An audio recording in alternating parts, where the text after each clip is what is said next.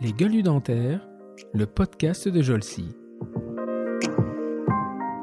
Parce que tu peux pas, enfin, je me vois pas à, 50 ou 60 ans plier en deux à, faire des soins. Et donc déjà, je pense à l'enseignement. Comme en institut, je forme déjà pas mal d'apprentis au fur et à mesure dans l'entreprise. Je commence à me renseigner sur l'enseignement. Et, et, donc c'est comme ça que je valide donc mon brevet professionnel par VAE.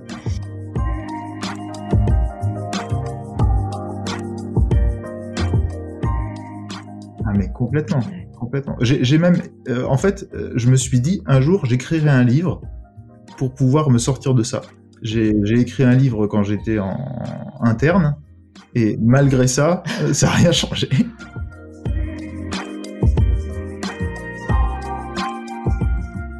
Là, en fait, oui, moi, c'est que du dessin, en fait, sur mon compte.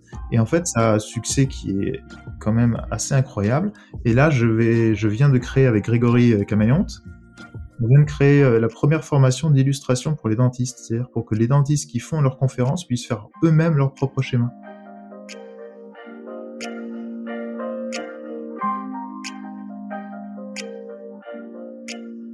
Bonjour et bienvenue pour cet nouvel épisode du podcast Les Gueules du Dentaire, le podcast de la société Jolsi. Jolsi est un organisme de formation pour chirurgiens dentistes et assistants dentaires qui gère notamment Endo Academy, mais également Omni Academy et AD Academy.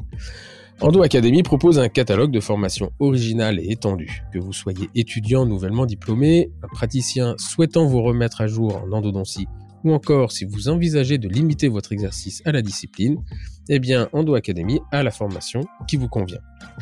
En présentiel, en distanciel, pratique, tous les formats vous sont proposés. Retrouvez l'ensemble des formations sur www.endo-academy.ie.fr endo-academy.fr ou contactez les coordinatrices de formation, nul doute qu'elles trouveront avec vous ce que vous cherchez et en plus, vous validerez votre DPC. Pour ce nouvel épisode, le 51e, je reçois un binôme.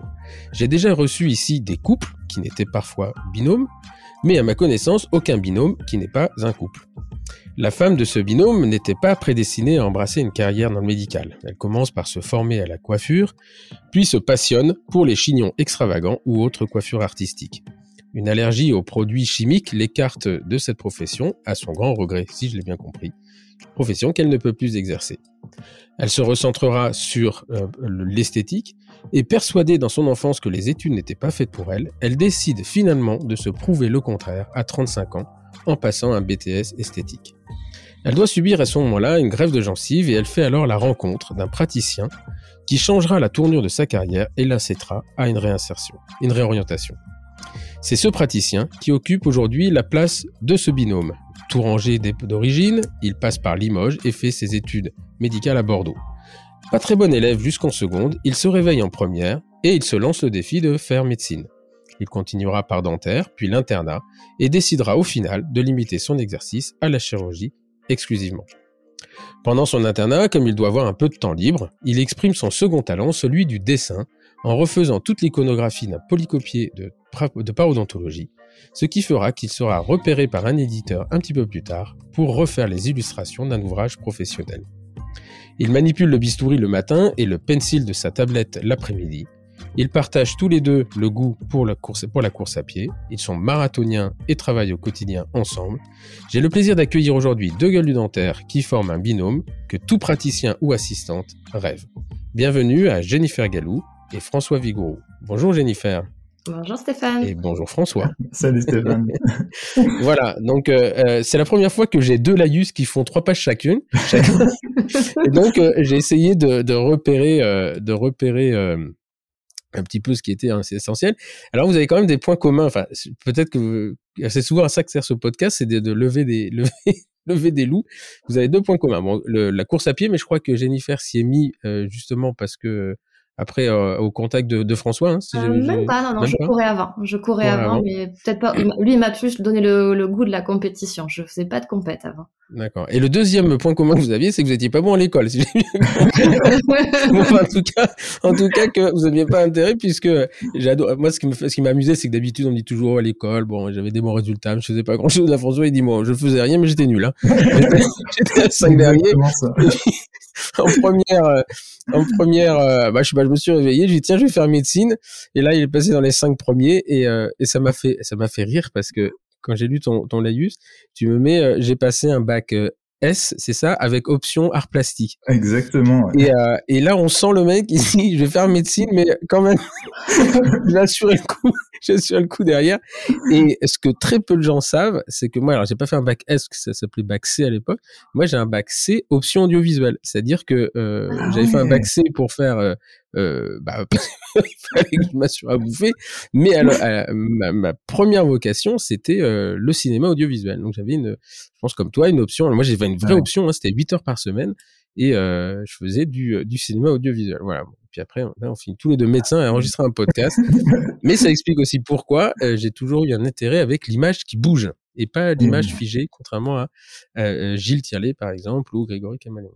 Bien, donc voilà, après cette petite introduction, eh bien, euh, je vais vous demander à chacun euh, de vous présenter. Donc, on va commencer par Jennifer. Donc, Jennifer, qui est Jennifer Galou, présentée par Jennifer elle-même?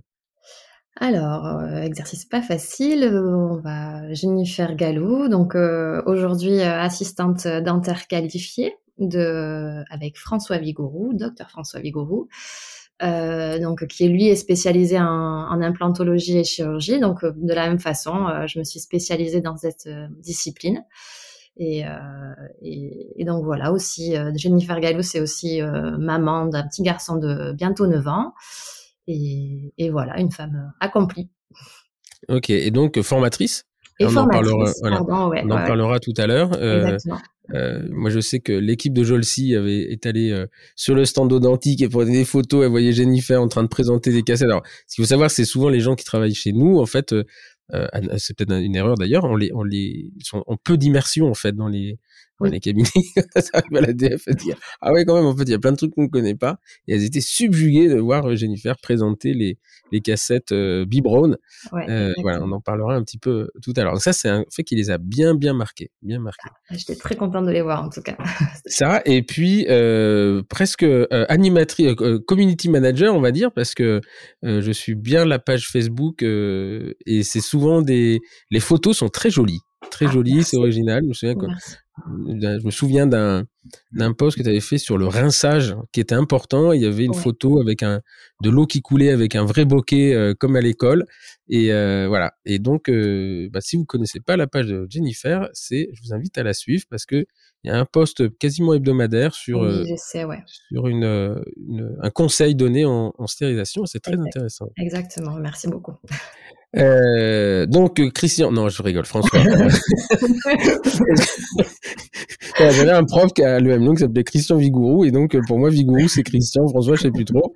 Donc euh, voilà, non, il s'appelle bien François, docteur François Vigourou. Alors qui est docteur François Vigourou présenté par lui-même alors moi, je suis avant tout donc un papa, euh, papa de 39 ans. J'ai deux petits garçons euh, qui ont 9 ans et, et 13 ans, et euh, je suis chirurgien dentiste ma ma passion euh, ma passion première c'est euh, c'est c'est mon métier c'est certain.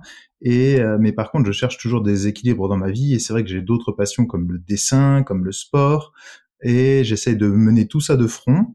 J'ai une très grosse appointance pour le l'enseignement. J'aime beaucoup la pédagogie. J'aime beaucoup la pédagogie autant la pratiquer la pédagogie en enseignant mais aussi à réfléchir comment euh, les autres euh, pense et comment euh, transmettre un message le plus simplement possible. Donc c'est vrai que j'ai trouvé le dessin à travers ça très très utile et c'est vrai que c'est pour ça que j'ai euh, mêlé ma passion pour le dessin à mon activité professionnelle et mon activité d'enseignant.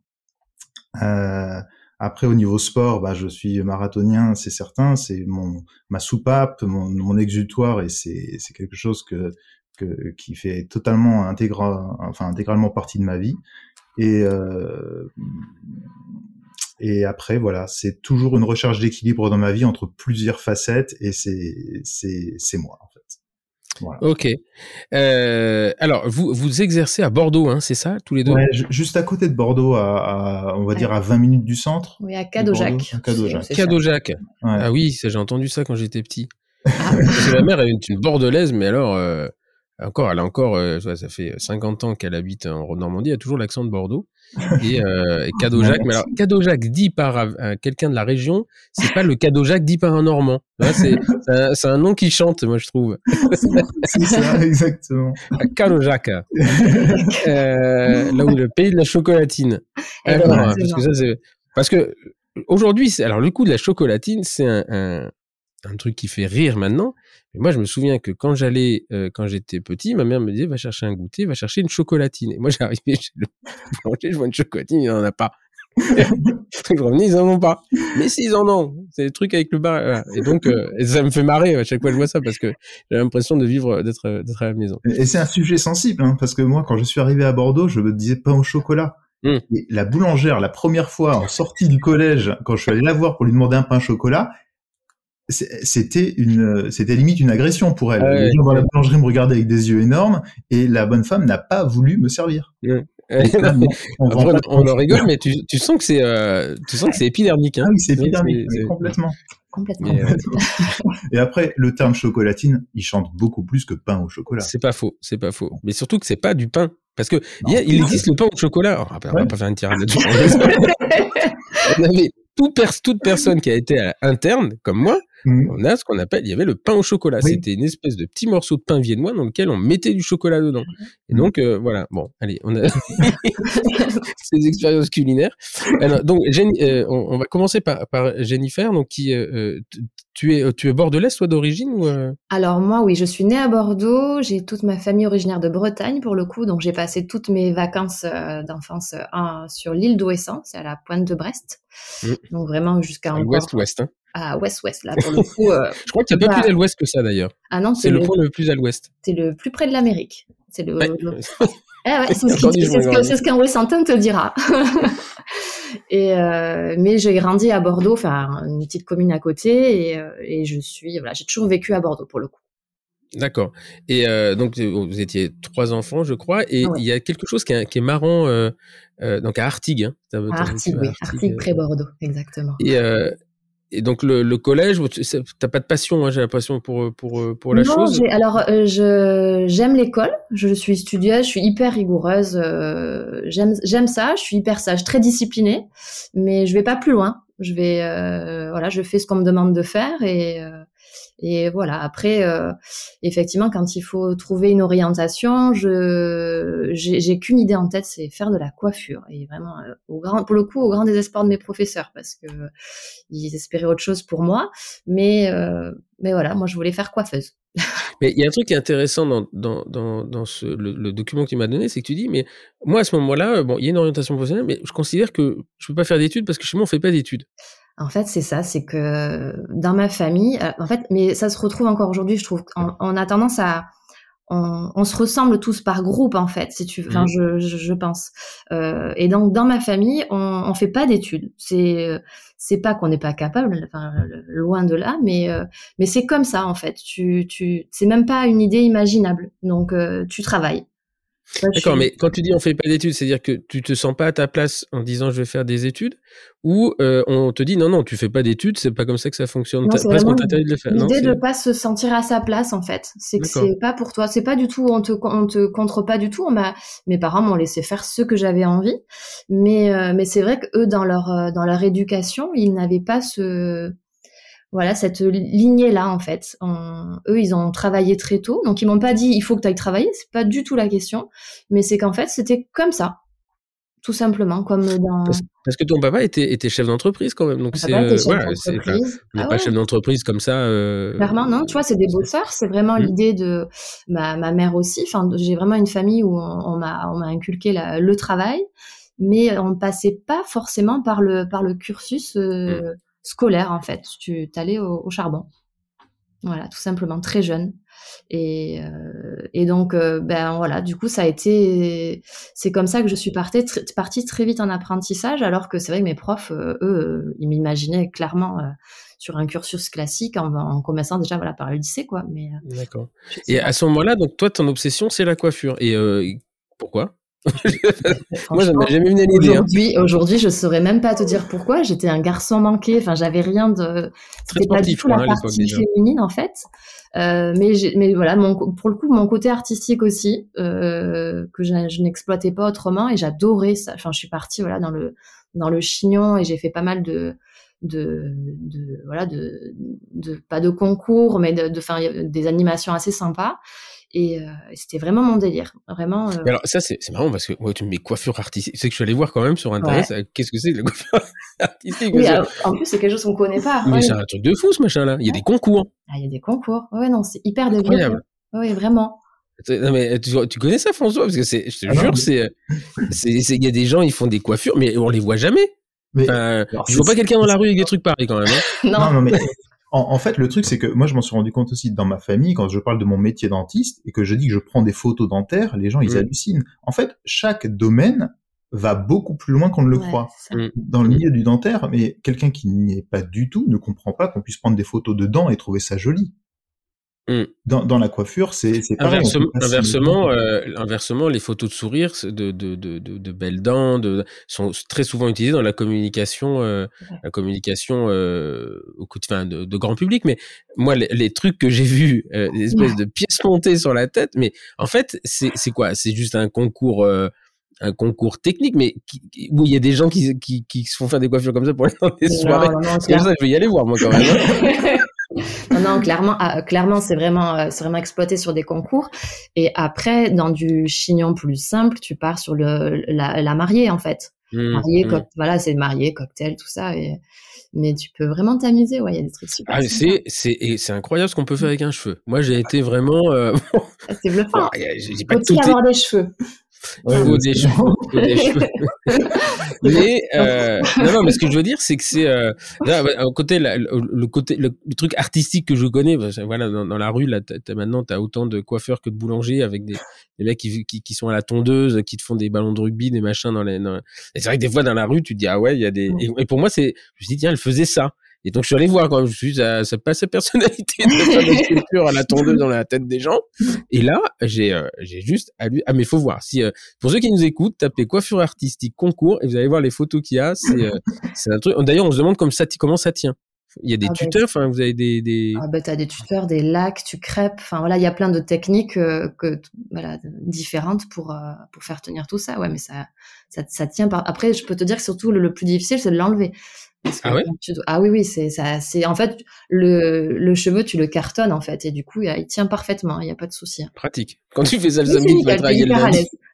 moi, je vois déjà quand je fais des tresses à mes filles et qu'elles les enlèvent, qu'elles dorment avec, et le lendemain je les retourne, c'est déjà parfois euh, difficile à difficile à gérer. Et donc, euh, euh, donc là, tu fais tout ton, ton cursus, donc CAP, brevet professionnel, je crois. c'est un CAP, ouais. C'était un CAP à l'époque, ouais. Et donc, tu travailles en salon, en salon de oui, coiffure C'est ça, en alternance, ouais. Je vais à l'école et, et, je travaille euh, en salon de coiffure. Ça se passe hyper bien, super entreprise. Euh, je m'éclate. Enfin, vraiment, euh, j'ai l'impression d'avoir trouvé ma voie. Et, et, gros problème, je fais d'énormes allergies, en fait. D'abord mais c'est des allergies à, quoi comme produit? En, fait, en fait, tu as, des produits, tout ce qui est produits colorants et après ah. euh, permanente et tout ça. Et en fait, moi, je suis allergique ouais, à, un, colorant, au paraphénylendiamine. Et du coup, euh, rien que, euh, donc au début, c'est juste cutané. Donc ça veut dire que je, ça, je réagis par, par plaque au début sur les mains, sur les bras, sur les avant-bras. Et ce qu'au fur très vite, en fait, ça se développe sur le corps entier. Je suis couverte d'eczéma. Et rien que l'inhalation du produit me, me rend malade, en fait. D'accord. Donc clairement, je peux pas continuer. Donc là, c'est test euh, avec allergologue et, et, et, très vite, je suis déclarée maladie professionnelle parce que je peux pas, je peux vraiment pas exercer, c'est pas possible. Et, et, et, tu peux pas avoir un exercice. Enfin, il y avait pas des salons où ils utilisent pas ce produit-là? C'est vraiment un produit de base. Euh, non, clairement, non. C'est, exactement, c'est vraiment le produit de base en fait. Et puis il y a, j'arrive à un point où euh, rien que ben, justement, tu vois, la laque, par exemple, pour faire tenir les cheveux pour un chignon, je deviens, je deviens réactive à tout en fait. D'accord, mm. Et donc, euh, enfin, et, et, et, ça t'a pas fait euh, peur quand t'es arrivé dans un cabinet dentaire? Parce qu'on en manipule des conneries quand même. Ah, hein, euh. clairement, mais j'ai une chance incroyable. Alors c'est sûr que je fais hyper gaffe bah, bah, avec les gants et tout ça, mais mais mais en inhalation, j'ai pas de souci. Là, je, je, vois, je touche ma tête, j'ai pas de j'ai pas de problème en, en, cabinet dentaire. Quand je me suis réorientée à la fin de la coiffure, je suis partie donc en, en esthétique. Mmh. Et là, pour le coup, on s'est vraiment renseigné. Je voulais faire de la joaillerie, je voulais faire plein de choses, mais je suis aussi allergique au nickel. Enfin, bref, euh, voilà. Et je suis partie en esthétique. C'est vrai que c'est parti en implantologie, ils font que du titane. Nickel. Le, titane, je n'ai pas de réaction. on va dire que je le touche pas. ok. Euh, donc on reviendra après hein, sur le. Donc là en fait tu fais effectivement tu passes en BTS esthétique. Euh, tu, tu, te poursuis sur un BTS esthétique. Je continue sur de l'esthétique en fait où où je, je, je trouve un, donc un nouvel employeur où je repars sur l'alternance. Et euh, donc je passe un CAP d'abord, c'est pareil, c'est le même euh, cursus. Et après, je commence un brevet professionnel, mais mon employeur me propose un emploi. Et, et à l'époque, là, comme je te disais tout à l'heure, c'est vrai que dans ma famille, ouais, quand tu as un job, euh, tu, y vas. Quoi. Mmh, mmh. Ok. Et, euh, et donc, alors pour terminer cette partie-là, donc tu as un brevet professionnel que tu finalement tu valides en VAE. Exactement. Je travaille 18 ans en fait dans la même entreprise. Donc je suis seconde déjà euh, de mon employeur. Hein. Je gère euh, l'entreprise euh, comme si c'était la mienne. Et, et au bout d'un bout de nombreuses années quand même, la preuve, mmh, mmh, mmh. euh, j'ai un j'ai un manque en fait. Alors je me vois vieillir entre guillemets. Bon, j'étais encore très jeune, mais mine de rien, c'est un métier hyper physique où tu es pliant de toute la journée. Donc je, je, j'imagine déjà une reconversion pour pour le futur parce que tu peux pas, enfin, je me vois pas à, 50 ou 60 ans plier en deux à, à, faire des soins. Et donc déjà, je pense à l'enseignement. Je, comme en institut, je forme déjà pas mal d'apprentis au fur et à mesure dans l'entreprise. Je commence à me renseigner sur l'enseignement. Et, et, donc c'est comme ça que je valide donc mon brevet professionnel par VAE et que j'engage un BTS. Et là, pour le coup, euh, un cours par correspondance. Ouais, par correspondance, ouais. Donc là, là c'est une bonne vengeance parce que tu te dis, bah, je n'avais pas fait d'études, là, tu commences à. Ah là, ouais, là, là je vais là.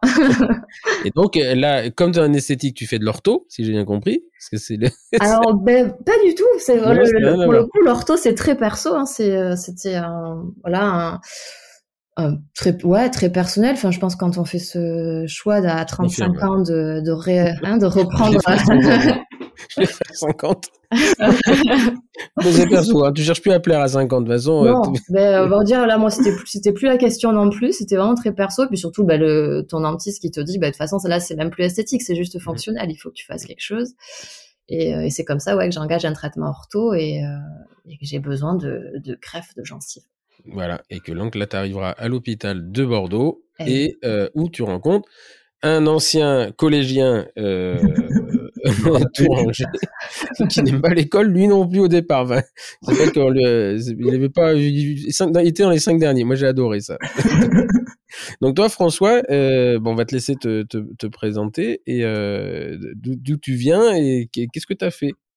Alors euh, moi je suis né à, à Tours en fait, euh, je suis né à Tours et après j'ai un petit peu bougé à travers la France parce que le métier de mon père m'a m'a amené à, à, bouger en fait. Il, il dirigeait des, des hôpitaux, enfin oui il dirigeait parce qu'il est à la retraite maintenant depuis le début de l'année. Il dirigeait des hôpitaux et pour évoluer dans cette carrière-là, il faut euh, changer d'hôpital. Donc mmh.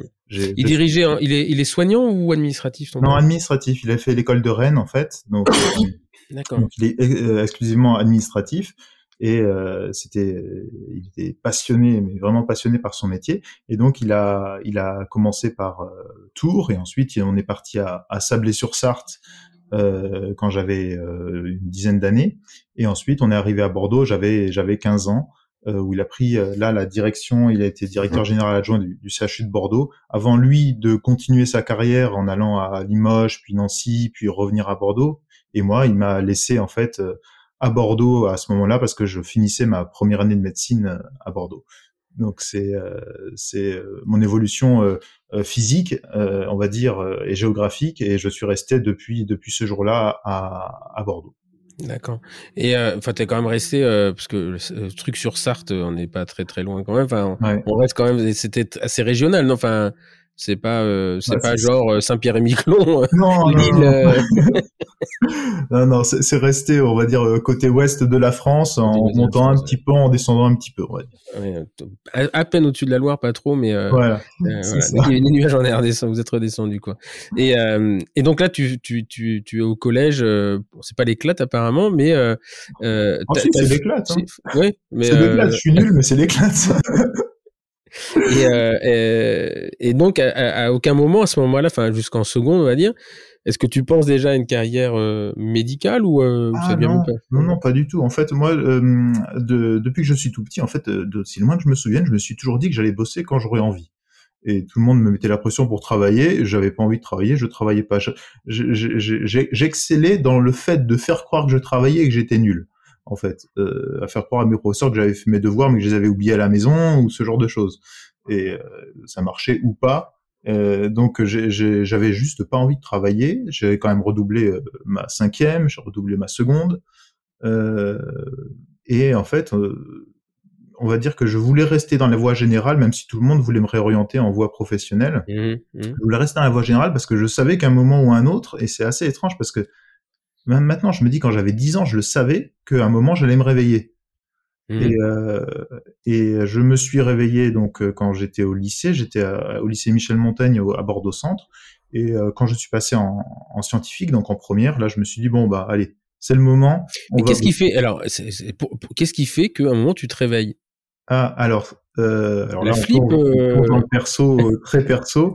Euh, ce qui fait que je me réveille, c'était, euh, il y avait deux éléments très importants de ma vie à ce moment-là. C'est le fait que ma mère parte mmh. du foyer et que et que j'ai rencontré ma première petite copine qui qui était une fille brillantissime, qui elle était toujours dans les deux premières de la classe. D'accord. Qui m'a fait comprendre que, que ça serait bien que je travaille et que je voulais être, je voulais la mériter, on va dire. Si tu veux me voir le soir, il faut la faire des maths. c'est ça. oh mon dieu. Donc j'ai, euh, alors ça, ça, veut dire aussi que, ok, je me suis réveillé, mais les bases qu'on apprend en CP, mm, par mm, exemple, mm, de, de l'orthographe, en fait, ça, eh bien, ça reste toujours un, un sacré talon d'Achille pour moi. Mais c'est marrant parce que euh, autant euh, euh, euh, c'est avec Sébastien Meloul qu'on en parlait, c'est qu'en fait lui c'est pareil, il joue au Lego, hein, mais et un jour il a décidé de s'y mettre parce qu'on lui a dit ça te fait rien de, enfin, je sais pas si vous avez écouté le podcast, mais c'est lui c'est un copain qui dit mais t'as redoublé là, ça te fait rien d'être que tous tes copains ils soient devant, donc il s'est mis à faire des maths et il a il a excellé. Et en fait il, il a le même syndrome c'est le seul truc qui lui manque, c'est l'orthographe. Et pourtant, Dieu sait qu'il a lu des bouquins, donc il m'a dit, je suis l'exemple même de celui qui démontre que c'est pas parce que tu lis que t'es bon en orthographe. Ah mais complètement, complètement. J'ai même, euh, en fait, euh, je me suis dit un jour j'écrirai un livre pour pouvoir me sortir de ça. J'ai mmh. écrit un livre quand j'étais en interne et mmh. malgré ça, euh, ça n'a rien changé. Ça n'a rien changé. Non, non, ça sont les, les... Alors, il y a, y a Merci App, hein, je sais pas si tu connais, c'est Merci App. Alors, moi, ce que j'avais expliqué à Sébastien, c'est que j'ai, j'ai toujours été très bon en orthographe. Euh, mmh. et ça m'a sauvé, d'ailleurs, parce qu'en français, j'étais pas bon, je lisais pas. Et euh, par contre, je suis dyslexique. Alors là, c'est l'enfer. C'est-à-dire que lire mes messages, je sais pas si vous êtes rendu compte, il faut les lire à voix haute parce que les, les lettres s'inversent. Voilà. Donc euh, euh et donc euh, et on a le, la, la, même solution. C'est une, une, application qui s'appelle Merci App, Merci App 2P, et, et en fait qui corrige en, en, direct tout ce que tu tapes sur en, connexion. Enfin, mais c'est juste l'enfer. c'est un mot sur deux qui est en bleu, quoi. Et ils ont pas encore fait l'option corriger tout en même temps. Donc là, tu tapes des clics, des clics, des clics. Et donc, euh, euh, Sébastien, euh, qui va nous écouter, j'en suis sûr, euh, utilise la même, la même application. mais je suis allé la chercher ensuite à, à son podcast à Sébastien. Ouais. J'ai le même problème que toi. Tout se mélange. Le, pire, c'est qu'on ne le voit pas les fautes. On connaît l'orthographe, mm. on connaît l'orientation, enfin l'ordre des lettres, mais on ne voit pas les fautes quand on relit le mot. Ça, c'est, je pense que c'est un, y a, je sais pas si t'as déjà vu, mais sur, des fois, il y a des messages Facebook, des trucs qui passent où le mec, essaye de lire ce texte. En fait, toutes les lettres sont mélangées et ton cerveau lit. En fait, c'est, euh, et ça revient toujours à une phrase que j'utilise beaucoup, c'est qu'on ne voit pas avec ses yeux, on voit avec son cerveau. C'est-à-dire que le cerveau, il voit quatre lettres, il te fait le mot. C'est ça. Voilà. Et, euh, et, et, et, moi, c'est, c'est, je, je sais qu'il y a rien qui sort de, de chez Jolcy euh, euh, quand c'est des choses importantes, etc. Il y a rien qui sort sans que ça passe au moins euh, par une ou deux personnes chez nous qui euh, qui me soulignent et puis ça m'énerve. Et je dis bah, vous avez qu'à corriger. Enfin voilà, parce que ça agace en fait. c'est agaçant. Quand je lis un truc à Camille, il me dit il y a une faute là. Je, je dis attends, j'ai pas fini la phrase. Oui, mais il y a une faute quand même. Enfin, voilà. c'est ça. Mais parce qu'il y a des gens qui restent bloqués sur la faute, mais ils ont ils ont raison ou tort, j'en sais rien. Mais moi, mon, mon père, quand il me corrige une phrase, Mm. euh, euh, quand il me corrige un texte, par exemple, en général, il me renvoie le texte en me disant non, je corrige pas un truc comme ça. Tu Mm. relis, euh, tu relis, et au bout de la dixième relecture, à la rigueur, il va commencer à corriger. Mm. Parce qu'il est très, très, très à cheval. Mais sur merci. App. Franchement, ça c'est euh, Mm. parce qu'en plus j'apprends j'apprends encore des choses en orthographe. Tu vois les histoires. D'abord parce qu'il y a des règles qui changent et que Ouais. euh, pour le coup je, Non. lis- je, lis- je ne lis ni le journal officiel ni le journal de, de l'Académie française qui nous change les règles des artichauts et des éléphants avec un F. Euh, donc il y a des règles qui changent Mm. et, et eux les tiennent. Mais c'est c'est très très euh, très étonnant. Alors des fois il te dit j'ai un doute. Ah ça j'adore. Ouais. Un doute vérifié. Ouais. Donc euh, voilà, c'est une application qui a été faite par deux Français, c'est c'est très très bien fait. Euh, donc bon, finalement en première, euh, tu te réveilles et là tu ça. passes de, de la queue de la classe au. Ouais, en sciences en tout cas. En sciences en tout cas, je me suis rendu compte que c'était facile. Donc au final, bah, je suis passé de la queue à, à la première, à la tête de classe. Et euh, là, je, je, je me dis que tout, tout s'ouvre à moi. Donc à ce moment-là, je vais, je vais voir mon, enfin, je vais voir euh, mon père aussi, qui est, qui est très présent dans ma vie, et je lui dis en fait, voilà, j'hésite entre entre faire archi et faire euh, médecine. Mhm. Donc il m'a dit, euh, tu, oublies, tu fais médecine. Enfin, voilà. et, euh, et donc euh, j'ai voulu commencer par santé navale. J'ai Mhm. voulu faire santé navale en fait parce qu'il y avait santé navale à Bordeaux à l'époque. Ouais. Et euh, donc j'ai passé les concours, j'ai passé l'écrit que j'ai réussi. Donc je suis allé après au Val-de-Grâce passer l'oral et je me suis lamentablement planté en mathématiques. Euh, qui et ce qui fait que j'ai pas j'ai pas eu le concours. Ça a été un échec pour moi parce que à un moment j'y ai vraiment cru en fait. Mhm, mhm. mais euh, mais au final je actuellement je je regrette pas Alors juste si tu peux parce que euh, moi j'avais entendu parler de ça, j'ai jamais alors j'ai jamais voulu m'engager là-dedans. J'ai fait mon service militaire, ça m'a bien servi, ça m'a bien suffi largement. Euh, est-ce que tu peux parce que je sais pas si ça existe toujours d'ailleurs. Ah si d'ailleurs un petit peu plus même, euh, ça existe toujours santé navale ou pas? Il y avait qu'à Bordeaux hein, ma connaissance. non il y avait Bordeaux Lyon à l'époque et, Et- euh, ah ouais? et là je crois alors Bordeaux ça existe plus je crois qu'il y a que à Lyon mais j'ai peur de dire des bêtises donc je, je crois qu'il y a que à Lyon actuellement. Parce que à l'époque, il y avait euh, donc il y avait les études de médecine, euh, il y avait le cursus, euh, on va dire Mhm. normal, enfin conventionnel, et puis il y avait un cursus spécifique pour les, les médecins, mais qui se faisait qu'en médecine. qui se faisait avait pas en dentaire. médecine. Si, si, il y avait dentaire. Je crois qu'il y avait par promotion de Ah oui santé navale, il y en avait toujours un qui partait en dentaire. Moi, dans ma promo dentaire, j'avais un, un gars, un super, un super mec, euh, Thibaut, qui était, euh, qui était navalé. D'accord, Euh, ok, Donc, euh, non, non, il y a aussi du, il y a aussi des dentistes euh, en, à santé navale. d'accord. Et donc ça veut dire que euh, là en fait, ils, ils faisaient un concours avant le concours, eux. parce qu'ils avaient des places à eux ou euh, des places Non, spécifiques. il ouais. n'y avait pas de place spécifique. C'était juste qu'ils étaient, euh, en, en gros, on passe un concours pour y rentrer. Donc ça, c'est en fin de terminale. Et si on a le, si on valide le bac, bien sûr, on rentre à santé navale et en gros, on rentre dans un système en fait qui, pendant la première année de médecine, euh, on est isolé entre guillemets, mais on est dans, dans à la caserne, on va dire, et on bûche, on Mm. bûche, on bûche, on bûche. On a des prépas. Voilà, c'est c'est quelque chose qui euh, qui euh, qui permet vraiment de se mettre dans la bulle de la première année de médecine pour la réussir. Et donc, Mm. euh, ils ont les mêmes, il y a les mêmes places que pour les autres, sauf qu'en fait, ils sont surpréparés et, et, euh, et sélectionnés déjà en amont. D'accord. Et c'était, euh, mais ils rentrent pas dans le numerus clausus, je crois. hein. Il faut qu'il soit dans le- la tête du, faut qu'il soit classé. Euh, c'est, comment elle s'appelle euh, Il y avait Solène, euh, Solène Oui. Bocan qui, qui, qui est chirurgien oral, donc elle était, Mhm. elle est médecin, qui j'ai fait un des premiers podcasts et qui avait fait ça d'ailleurs. mais Après, elle a quitté. Ouais. Mais je me souviens plus trop comment ça se passait au niveau du clausus. Donc en fait, c'est et après tu dois, euh, tu dois être médecin militaire pendant. euh, Voilà, tu dois des années, je crois, mais euh, sincèrement, je- après m'être rendu compte que je m'étais lamentablement planté, j'ai commencé à arrêter de me renseigner sur santé navale, donc c'est Et, et, et pourquoi tu t'avais décidé de partir là-dedans? C'est parce que tu t'es dit ça va me donner un cadre pour travailler ou parce que vraiment tu avais une fibre militaire également?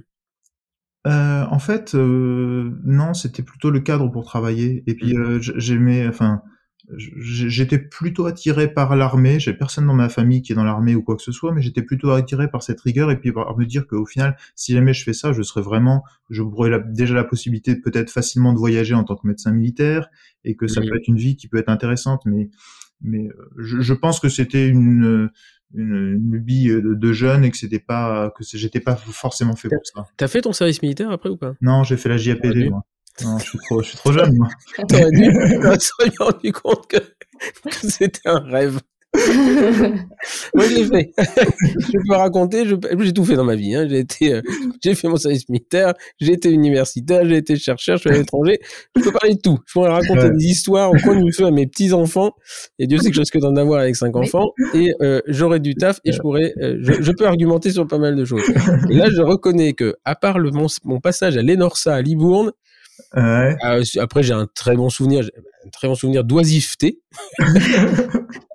et j'ai rencontré un de mes meilleurs copains qui est un des parents de mes filles.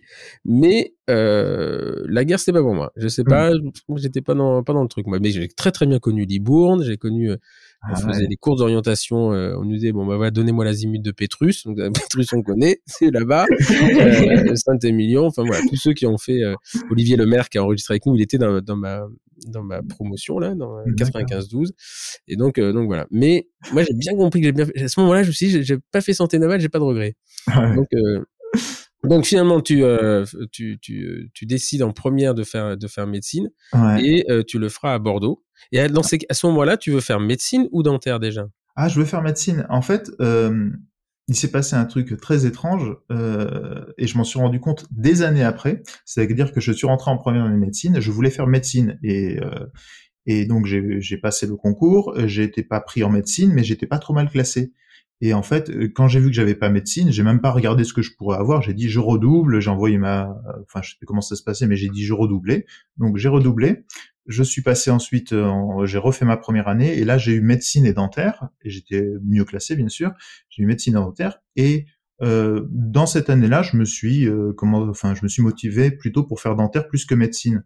Et quelques années après, j'ai rencontré quelqu'un qui, lors de ma première première année, était moins bien classé que moi et était dans la promo du dessus de dentaire. Ouais, ouais, en fait, j'avais refusé alors que j'avais eu dentaire la première année. Ça a été. Il y a, euh, juste, il y a juste un mec qui te doit sa carrière. Tu sais ça Voilà, c'est ça.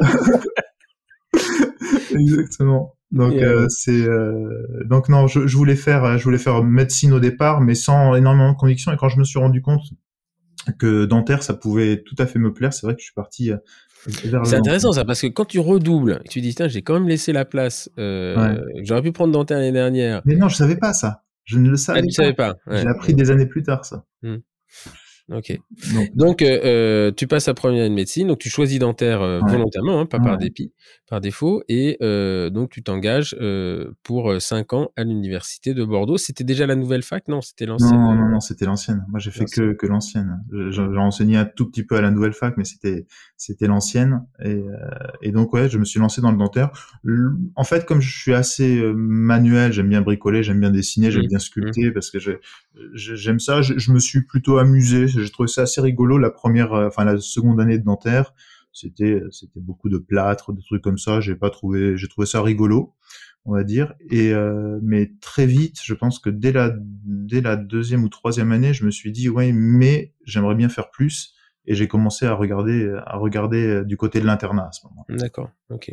donc tu étais ouais, on a quelques années d'écart parce que moi l'internat n'existait pas et ah en fait l'internat a été créé en 94, l'année où moi je suis sorti. Et, euh, et je me souviens à ce moment-là, ils avaient, ils cherchaient en fait, ça, n'existait pas hein, la sixième année.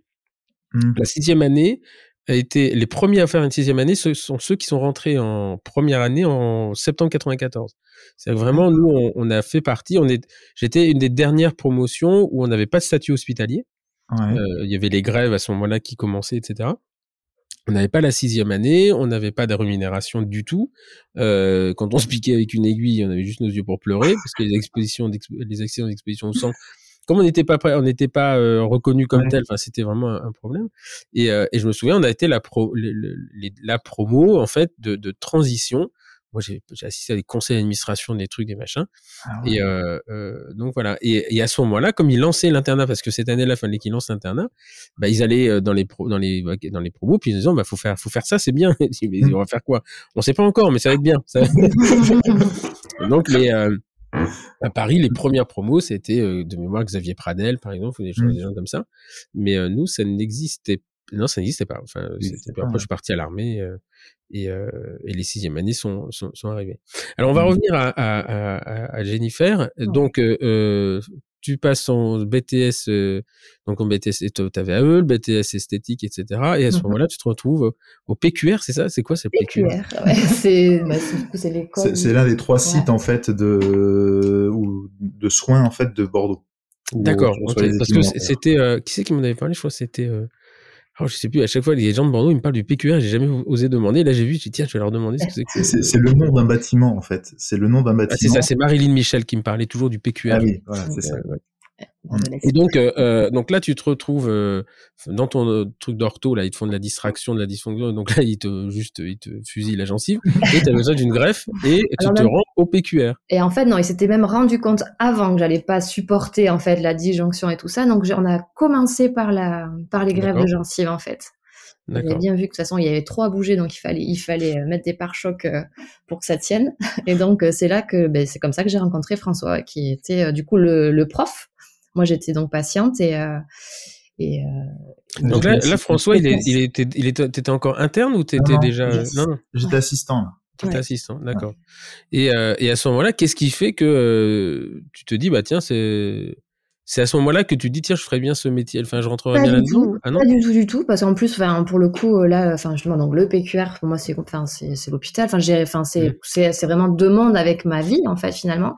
Euh, non c'est en discutant en fait euh, enfin comme toute patiente je raconte ma petite vie et tout ça à mon praticien. Et euh, et puis donc je pense qu'à ce moment-là il voit ma volonté en fait. Je lui explique bah, que que j'élève mon fils euh, toute seule et que et que j'ai repris les cours euh, que je bosse le soir après le mon, mon boulot donc je pense qu'il a vu ma ma volonté à ce moment-là et et c'est comme ça je sais pas comment mmh.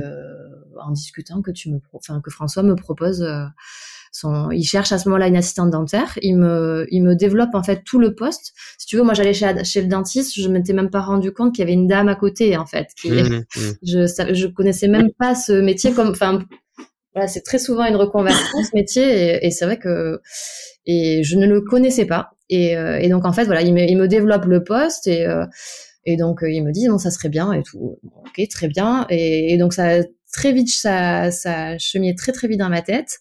Le lendemain, je parle, j'en parle à mon employeur, qui donc était une amie, hein, ça faisait 18 ans qu'on travaillait ensemble, et, euh, et je lui dis, je pense que je pense que je vais y aller.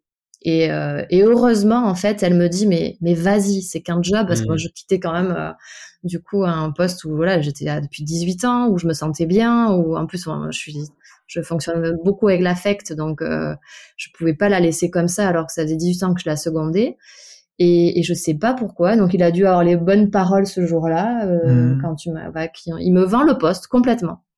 Donc il était. Donc là tu te retrouves en, en qualification, enfin en alternance à nouveau quoi. À nouveau. Donc là j'ai je quitte un, mon emploi euh, et je pars en alternance euh, pour 18 mois pour apprendre le métier d'assistante dentaire. C'est quand même incroyable, c'est qu'on puisse pas l'apprendre euh, avec une expérience, alors même si c'est pas dans le médical, mais enfin, qu'il n'y ait pas de, de, de, de, laxité en fait sur les, les, les, formats, parce que ça doit être un chouïa violent quand même, non? Le retour euh, à la formation Non, franchement, non, non, non. Vraiment, là, cette formation-là est hyper adaptée justement à une reconversion, je trouve, parce que mine de rien, ben, tu peux quand tu as quand même un job, tu es quand même rémunéré, donc tu repars à l'école et tu. c'est quand même une, grosse opportunité parce que finalement, pour plein d'études, tu serais pas rémunéré. Donc à 35 ans, repartir quand tu as une vie familiale, tu peux pas forcément tout lâcher. Et, euh, et là, c'est une journée d'école par semaine, donc euh, franchement. Et moi, j'adore ça. Donc au contraire, euh, j'étais hyper bien à repartir à l'école avec avec des copines et Mmh. Et apprendre. Euh, c'est plutôt jeune, non En général, les. Euh... Euh, non, la promo, euh, non, on était tout à peu près autour de la ah trentaine quand même. Non, t'as pas beaucoup justement de jeunes filles qui sortent du bac ou très peu. Je crois qu'il y en avait une ou deux sur ma promo. D'accord. Parce qu'à Rouen, c'est plus, ils ont même du mal à les tenir, quoi. Enfin, c'est. Ah ouais. Mm. Ah ouais, bah écoute, ouais, non, c'est chez nous, donc ça doit être plus, c'est plus. Il y a peut-être aussi un, peut-être aussi un niveau de formation, hein, c'est-à-dire que euh, enfin, c'est, c'est, à la, fin, c'est, rare hein, d'avoir des assistants qui disent j'étais content de ma formation, sincèrement. Ah oui, ok. C'était, euh... enfin, nous c'est pas le cas. Ils sont contents au cabinet, mais là, quand vont là-bas, c'est. Euh... Ah, non, moi j'adore. J'avais une professeure qui était super, Marie-Hélène Varias, ouais, euh, mais ça, ça que j'aime. Toujours ouais, voilà. À vrai dire, oui. Là, ils ont un nouvel enseignant apparemment qui, qui est un jeune qui euh, vraiment qui, qui, qui s'implique, etc. Mais là, pendant, pendant, le confinement, ça a été, ça a été l'enfer, quoi. C'était des espèces de visio. Euh, Mmh. Des gens qui comprenaient pas, a priori pas ce qu'ils disaient. Enfin, souvent des reconversions de, de praticiens euh, qui n'ont pas le droit d'exercice et qui se trouvent, toi, bon. Mmh. Ouais. Donc euh, non, c'est euh, c'est pas vraiment voilà. C'est euh, donc là, ça te plaît Ça dure 18 mois. Hein, ça dure 18 mois, ouais. Ça mmh. dure 18 mois. Donc du coup, ben donc euh, ben là, ouais, moi je, je suis, c'est génial pour moi. Je au cabinet, ça se passe hyper bien. Je m'intègre hyper bien. J'apprends un milliard de choses tous les jours. Et, euh, et après, ben, j'appuie avec, euh, avec, voilà, avec les cours euh, à l'école. Donc, Parce que là, au niveau du cabinet où vous exercez, vous êtes que tous les deux? Non, il y a plusieurs praticiens. on est nombreux. En fait, on est dans un groupe médical. Il y a en gros 19 praticiens, plusieurs spécialités ah confondues. Euh, enfin, spécialité médicale, on va dire. Mmh. Et mmh. en dentiste, on est trois dentistes titulaires, on va dire, un collaborateur et on a quatre assistantes. Et on tourne sur, en tout, on a un fauteuil de chir et trois fauteuils d'omnipratique. Ah oui, donc c'est pas que un cabinet de chirurgie. Ah non non, c'est un, vrai cabinet de un cabinet euh, voilà avec plusieurs euh, plusieurs praticiens et euh, et ce qui est assez assez hallucinant, c'est qu'on est à Cadojac et on est le seul cabinet dentaire de Cadojac. Cadojac qui est quand même ah ouais, mmh. on est les seuls dentistes de Cadojac, ce qui fait qu'on ne manque pas de patients du tout et et, euh, et, oui, il faudrait que la structure soit quasiment plus grosse si on voulait euh, répondre à la demande. donc là, en fait, c'est dans une structure, dans un, enfin, une, sorte de clinique où il y a euh, tout un tas de disciplines médicales et vous, vous représentez euh, finalement quatre, euh, quasiment un quart de, Ouais. Un petit peu, un, petit peu moins, un quart de la, du personnel soignant. Ouais. Il y a quoi? C'est médecins généralistes ou c'est ouais. des, des, il y a deux médecins généralistes, il y a des kinés, il y a même une piscine pour les kinés. Ouais. Il y a... Et c'est, elle est petite, la piscine en général. Oui, elle ouais. est petite, mais bon. il y a une piscine. Très bien chauffée. On pourra faire de la rééducation du dos. Je vous assure, je vais juste raconter une petite histoire. un jour, je me fais opérer en urgence d'une, hernie discale et après, il me dit, on va faire de la rééducation, on va vous faire de la balnéo. Putain, moi, j'étais au taquet, quoi. Je dis, ah bon, oui, alors vous allez dans le centre là-bas, le mec qui me prescrit la balnéo, je me voyais déjà avec les papouilles, les trucs le premier jour que je suis arrivé, c'était que de la rééducation pose de hanche artificielle, moyenne d'âge 80 ans, et euh, ah ouais non, là j'ai ma balnéo. et là j'ai dit ça va être long. je dis vous êtes sûr les 20 séances parce que moi j'adore Mireille Morissette, mais ouais j'avais pas vu j'avais pas vu ça comme ça au départ. Mais bon, euh, ah, je peux te dire que j'ai été assidu sur les exercices à la fin des cinq dernières, ça va, ça va aller. Je vais, je vais m'installer une baignoire, je finirai chez moi. Mais et l'autre, on sortait de la nonne avec une lance, une lance de pompier, là. Oh non. Oh non, non. non. Et je lui ai dit, euh, il m'avait dit, parce qu'à la fin, ils nous font remplir un questionnaire. Euh, dit, nickel, mais il faut pas le vendre en balnéo. faut pas le vendre comme ça, quoi. C'est, euh, vraiment, voilà. C'était, euh, c'est un super centre de rééducation, euh, du côté de la banlieue parisienne, là, je sais plus où c'est, mais euh, ils étaient mmh. super, là, la kiné et tout, mais, ah ouais. la, la vision d'apocalypse, la première fois que je suis arrivé. enfin bon, donc euh, euh, oui, donc là vous êtes vous êtes quatre quatre praticiens et mmh. euh, et tu et toi tu fais que enfin vous votre binôme ne fait que de la chirurgie. Ouais. Que ça. Ouais. On a bah, après la après mon mon assistanat en fait enfin pendant l'assistanat juste à la fin de mon internat je oui, au début de mon assistanat, j'ai pris euh, donc une place donc dans ce cabinet. Ils avaient complètement renouvelé le cabinet, c'est-à-dire qu'ils avaient euh, déménagé le cabinet à l'étage qu'ils venaient de créer. Ils avaient créé une salle de chirurgie et en gros ils m'ont dit "Tu une salle de chirurgie, un cabinet pour toi, tu développes l'activité implantaire." Il n'y avait pas de il avait pas d'activité implantaire. En gros, ils me demandaient de développer l'activité implantaire. Donc pour moi, c'était un challenge vraiment super et donc en un an et demi, je suis passé de omnipratique à tendance implanto à, à exclusif paro implanto. D'accord. Alors, pardon, il y a, y a, juste un truc parce que toi, quand tu as passé l'internat, il y avait, est-ce qu'il y avait déjà les, le split dans les trois les trois euh, spécialités ou pas encore? Ouais, si j'étais pile, euh, c'était à ce moment-là qu'il y avait le split en fait entre les trois spécialités. Et euh, juste quand, quand je l'ai eu, on m'a proposé en gros le poste euh, chirurgie orale, le poste médecine bucco-dentaire et, euh, et j'avais euh, j'ai pas eu l'orthodontie, j'avais pas envie de, de, toute façon de faire de l'orthodontie. Mais c'était l'année du split en fait. Ah, violent là. Ouais. ouais. ceux qui l'ont vécu à ce moment-là, ça a été un chouïa violent. Ouais. Bah parce que ça voulait dire. Euh, mm. En fait, pour ceux qui, qui, qui, qui, sont pas au courant du dossier, euh, c'est à ce moment-là, il y a les trois spécialités, donc médecine bucco-dentaire, orthodontie et chirurgie orale, qui deviennent des vraies spécialités à part mm. entière. Et la chirurgie orale est à double entrée médecine. Enfin, pour les médecins et les odontologistes. Je vous dis, je vous laisse. Euh, et c'est la seule euh, spécialité qui est à 4 ans. Les deux autres sont à 3. Mm. Et euh, donc là, je vous laisse imaginer la réaction de certains médecins, dont un professeur responsable de la discipline à Lille, qui voyait pas ça du tout, du tout d'un bon oeil. Moi, je me souviens d'avoir, parce que je partageais le cabinet avec Robert Garcia, qui est le doyen, mmh qui était le doyen à l'époque de Garancien, on partageait le même cabinet.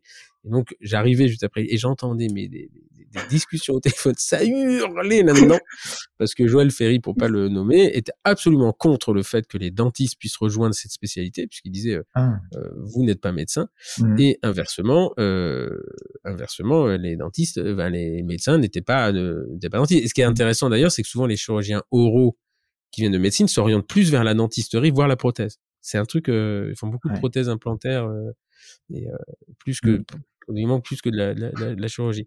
Donc euh, euh, voilà. Et, et, donc toi, tu l'as, t'as pas pris ce virage-là en fait? Ben non, en fait moi, j'avais le choix entre entre les deux, euh, entre chirurgie orale et médecine bucco-dentaire, et au final, en fait, j'ai choisi en fonction des équipes c'est-à-dire avec qui j'allais me retrouver si jamais je faisais je faisais je faisais ça donc comme euh, il y avait il y avait deux équipes et l'une des équipes c'était dirigée par Jean-Christophe Friquin qui est mmh, mmh. extraordinaire en dans, sa spécialité. C'est c'est un monstre. Il est, il est extraordinaire.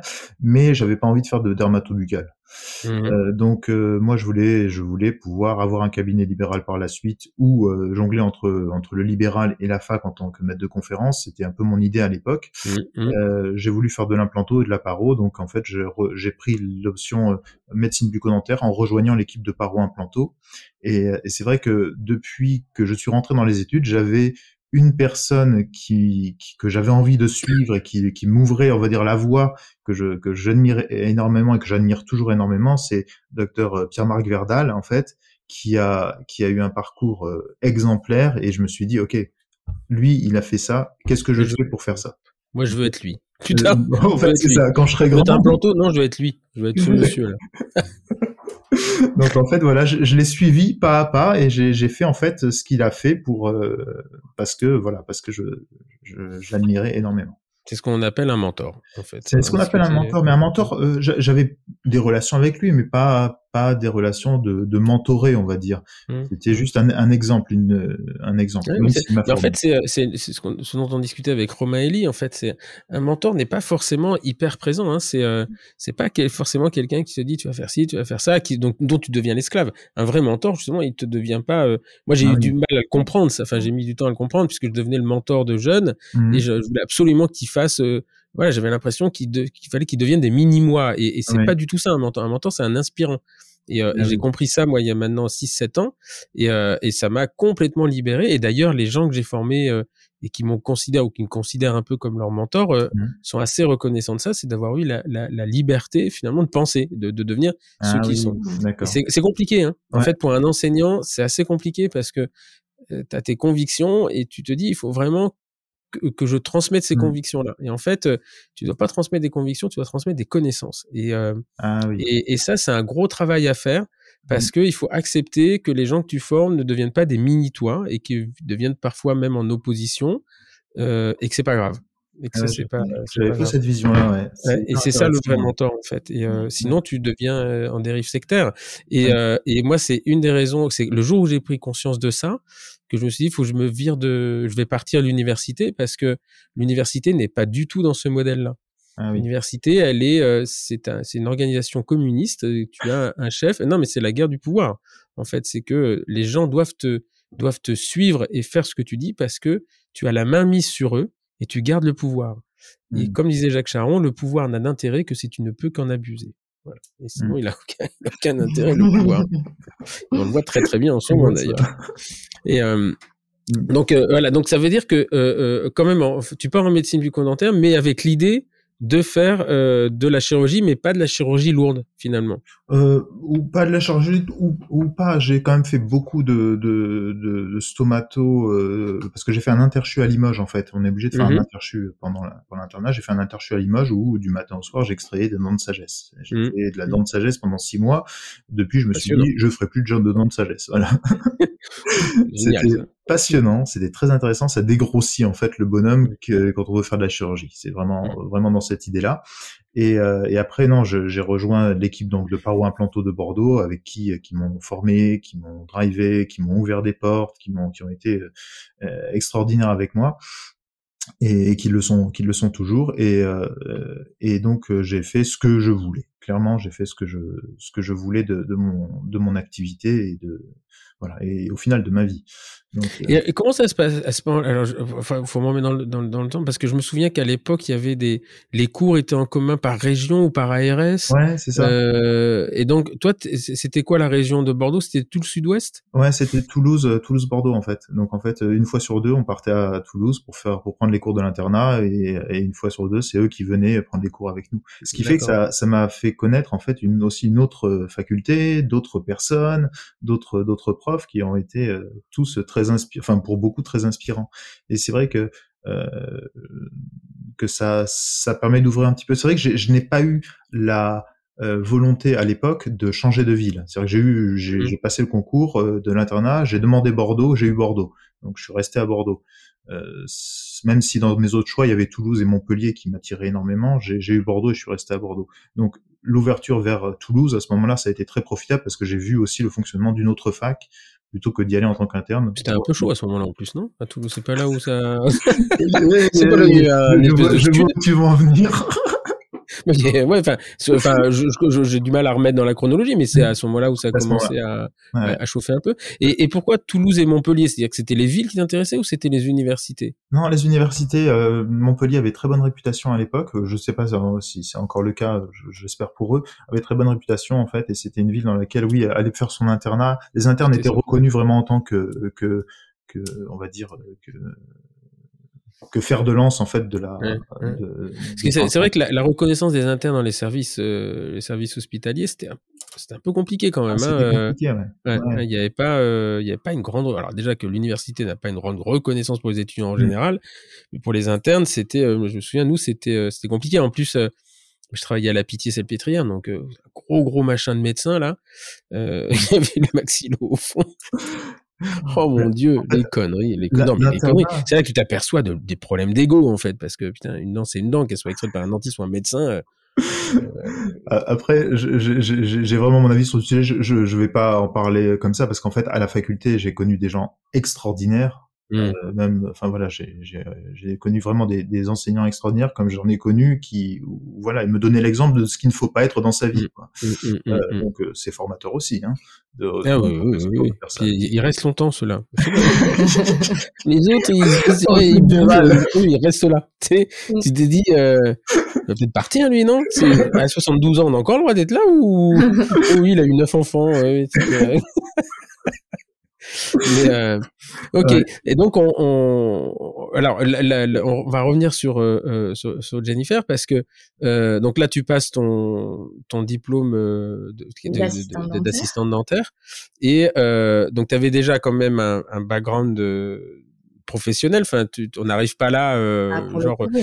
Mais c'est assez marrant parce que actuellement on a une formation, une formation Gladys qui a aussi une expérience professionnelle dans, dans le dans le commerce de l'esthétique et euh, et on sent que le rapport avec les patients est complètement différent de de une que j'avais eue qui avait pas de qui avait pas d'expérience et euh, euh, voilà. En fait, il y a les gens qui sont là-dedans ont, ont une espèce d'empathie assez naturelle, un respect des gens et qui font que en plus on leur rajoute une fibre médicale. Euh, et qui leur donne euh, d'autant plus d'em- d'empathie. C'est assez intéressant. Hein. C'est clairement ça. Mais c'est vrai qu'on arrive, bah, bon, mine de rien, voilà, pour le coup, on n'arrive pas, on n'a pas 18 ou 20 ans. Je suis arrivée donc euh, avec un peu d'expérience, 20 ans, 20 ans de, ben, de compétences acquises finalement, qui, qui du coup s'adaptent parfaitement à ce métier. Mmh, et mmh, mmh. effectivement, au niveau de l'empathie, j'étais déjà dans le soin, donc sauf que celui-ci, voilà, est médical. Et, et, après, ben, toute la, le, relationnel patient, en fait, ça, ça c'était, ça c'était acquis, donc du coup, hyper transposable à ce métier-là, quoi. Donc, l'esthétique te manque aujourd'hui ou pas? Pas du tout. Pas du tout. Alors, pas du tout. Mais, euh, mais j'ai avancé. Du tout, à quel point c'est une espèce de, de, de, répulsion ou tu dis mais comment j'ai fait ça ou parce que tu non non non, non j'irai pas jusque là mais en fait c'est vrai que euh, mon problème alors voilà la, mon problème dans l'esthétique c'était le, le la, la, dimension du commerce en fait. Je suis pas du tout euh, j'arrivais pas à vendre mes soins. Je suis pas du tout dans la vente et dans le commerce. Mmh. Mais je, en fait moi j'aurais adoré faire mes soins et voilà et genre euh, et des bisounours quoi. Enfin là, les gens ils viennent me mm, mm. voir, je les soigne, c'est super et, et, ils repartent. Et en fait, il y a vraiment une dimension de commerce. C'est un, mm, un, un, magasin, hein, c'est qu'il faut faire une entreprise qu'il faut faire tourner. Euh, tellement bien que quand je suis arrivée au, au cabinet dentaire avec François et je, moi j'avais vraiment un, un esprit euh, de l'entreprise commerciale, mmh, avec mmh. des charges, avec euh, et donc pour moi, ben, j'arrivais vraiment parfaitement à le transposer. Et mais j'ai découvert ben, une autre partie, le le côté soignant. Et du coup, c'est vrai que lui, enfin après, ça c'est propre à chacun, à chaque praticien bien sûr, mais c'est vrai que lui, il va pas avoir le chiffre en premier. Moi, des fois, je lui dis non, mais là, il faut, faut, faut peut-être le patient là. Faut, faut le mettre le 19e un peu. non, ça servira pas, mais il faut le mettre. Et Je vous euh, rappelle que le fauteuil, on a une pompe lâcher. Il faut mettre le 19 C'était, voilà, c'était, c'était vraiment ça au début. Je disais, mais attends, mais là, mais comment tu fais tourner là? Et si tu ne fais pas payer le patient? Bon, après là, j'ai compris son mécanisme, j'ai compris ses idées et, et ça tourne quand même. mais euh, mais c'est là où, euh, où du coup où je me suis, je me sens super bien, c'est que euh, c'est de trouver les mêmes idées que la personne. C'est pour ça que le, binôme fonctionne, c'est que j'ai on a les mêmes idées. C'est que la, la, la, première chose, c'est de soigner et, et, bien sûr, il faut, il y a des charges, il y a des charges et donc il faut les, il faut les combler. Mais la, la première chose qu'on met en avant, c'est c'est le soin. Et donc du coup, mmh. je l'ai vraiment retrouvé par rapport à l'esthétique. J'ai euh, j'ai vraiment retrouvé voilà l'empathie que je peux donner à, mon, à mon patient aujourd'hui la, la difficulté que j'avais, que j'ai rencontrée au début, c'est que pour le coup, c'était plus euh, ma ma cliente, parce que vrai que pendant 20 ans, en mmh, fait, moi, mmh, j'avais mmh. ma cliente que je soignais. Euh, et là, du coup, c'était le, le patient de, de François. Et donc, au début, j'étais un petit peu en retrait, surtout avec, euh, j'avais, même si j'avais mes compétences de relationnel, tout ça, j'avais pas les connaissances pour le coup médical. Là, aujourd'hui, maintenant, avec le, le petit recul que j'ai, c'est plus facile et maintenant je peux mais les trouver sa place quoi. Les patients euh, sont mes patients du coup voilà j'ai une vraie place euh, voilà dans le, dans le trio quoi. Et, au quotidien, donc vous travaillez, parce que vous êtes quatre dentistes, quatre assistantes, mais chaque praticien a son assistante attitrée ou ça tourne euh, au cabinet, alors euh, quand je suis arrivée au cabinet, vraiment l'idée c'est que toute, toute assistante est vraiment polyvalente et peut passer dans chaque cabinet. Donc du coup, je suis arrivée et c'est super, je suis arrivée dans cette idée-là. Donc euh, j'ai tourné dans tous les cabinets au début, mais très vite en fait, vu ma formation, vu mes idées, vu mon mon investissement, j'avais besoin en fait d'aller plus loin. Et, et c'est vrai qu'en passant de cabinet en cabinet, j'avais j'avais l'impression de survoler chez chacun, mais de pas pouvoir m'investir à fond. Et, euh, et, très vite, en fait, moi, j'ai demandé à, à, à travailler qu'avec un seul praticien, en l'occurrence François, puisque c'était. Euh, c'est surtout qu'il y a des exercices différents. Inversement, pour la formation, je pense que c'est assez génial d'avoir d'avoir enfin, d'avoir fait cette première phase là parce que nous, par exemple, on a le problème hein, avec mon associé, on a donc trois assistantes, donc deux qui sont formées et une en formation. Et, euh, et celle qui est en formation, donc Gladys, elle nous assiste qu'au fauteuil.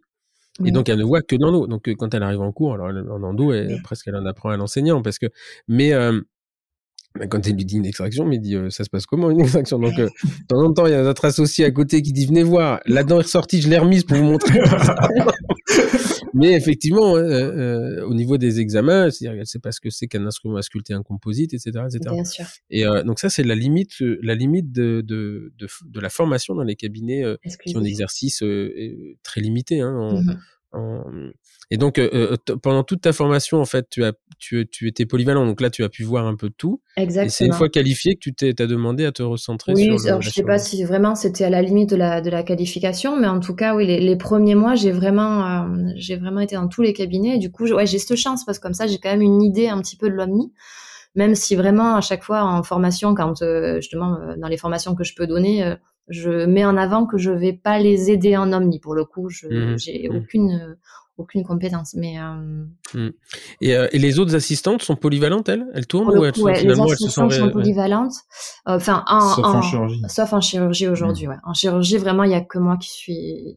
Mais c'est ça. Donc les autres assistantes ne font pas de chirurgie du tout. Ou elles viennent faire les, les, les sixièmes mains éventuellement. Ou... Elles, elles, elles, elles, elles, elles, elles, enfin, elles seraient largement elles sauront, capables, je pense, elles sauront. Mais... Bah, quand, bah, quand, quand c'est arrivé que je sois absente, elles, oui elles savent mmh. parfaitement. Après, c'est très compliqué hein, pour quelqu'un qui a un exercice particulier où ça tombe dans la main, d'avoir quelqu'un où ça tombe pas dans la main de la même façon. Ça, ah, euh... Et nous, on en a deux au fauteuil, donc on a Laura. Alors, Laura, c'est mon assistante de référence et, et, je tends la main. J'ai même, comme elle microscope, elle, je tends la main. C'est très rare que je dise ce que je veux. Ça, elle, voilà, ça tombe tout de suite. Mmh. Donc, quand Gladys arrive, et la pauvre, elle, elle sait que, alors, en plus, elle est pas à l'aise parce qu'elle se dit, ça va l'énerver. Et, euh, et, et, je comprends bien en fait hein, le, le, côté binôme, euh, binôme au fauteuil, euh, euh, c'est quelque chose qui fonctionne très très bien parce qu'il y a, il y a peu de communication finalement verbale. Enfin, chacun fonctionne comme il veut. Nous, on a très peu de communication verbale mmh. et on a une communication de gestes. C'est très calme. Et euh, voilà. Et, et, je peux comprendre ça. Moi, j'aurais du mal à voir. Et alors, à l'hôpital où, euh, où j'ai travaillé 12 ans, où j'avais euh, bon, même pas d'assistante parce que apparemment ça servait à rien pour un endodontiste. J'avais des étudiants qui, qui très très gentiment venaient voir, ça les intéressait, etc. Sauf que c'était jamais le même. Et à chaque fois, voilà, c'est l'enfer en fait. Hein.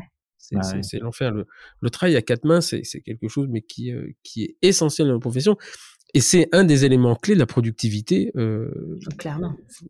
Voilà, c'est une, moi une, une, d'avoir une assistante au fauteuil qui tourne très très bien. Un retraitement, c'est une heure et quart. Mmh. Et tout le monde me dit mais comment tu fais? Mais parce qu'en en fait, il n'y a pas de perte de temps. C'est une heure et quart sur le patient. Et ça, euh, on dit oh il va trop vite, fait du chiffre. C'est pas ça. C'est que j'ai pas besoin de plus de plus d'une heure et quart pour faire un, un, un, retraitement parce que derrière bah, la logistique ça, ça, va, ça va très très vite quoi. Ouais, c'est ça. Et c'est ça apporte de la sérénité quand on sait que tout sûr. ce qui est autour du traitement euh, va être géré. Euh, on se concentre que sur ça et c'est pour ça qu'on gagne du temps, on gagne en sérénité, on est plus, euh, c'est certain.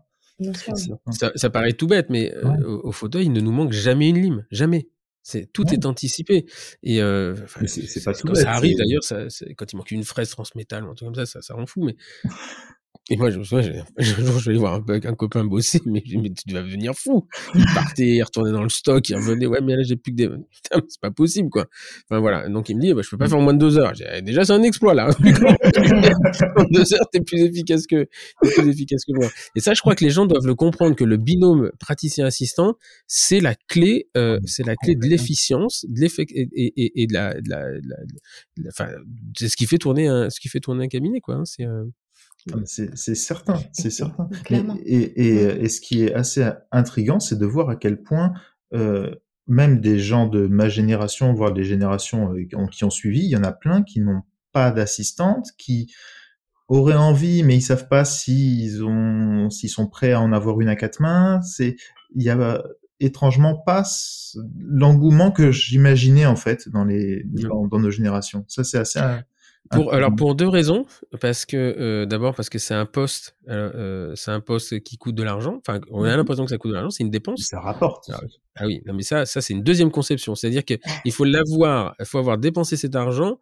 pour avoir compris qu'il t'en rapportait. Mais bien ça, mais c'est c'est une démarche. Donc quelqu'un qui, qui crée son cabinet, il dit bon, je vais me faire, je vais pas me faire trop de frais fixes. Donc ça c'est la première, la, la, la, la, la première barrière mentale. Et les blocages mentaux, je vous renvoie au podcast de Philippe Silbertzahn, il va vite vous expliquer le, le truc. Quand j'ai expliqué à un patient, un, un, de mes un, un, de mes patients, un de mes correspondants, il me dit, bah, t'as pris une troisième assistante. Pendant un moment, j'avais trois assistantes pour moi tout seul. Mmh.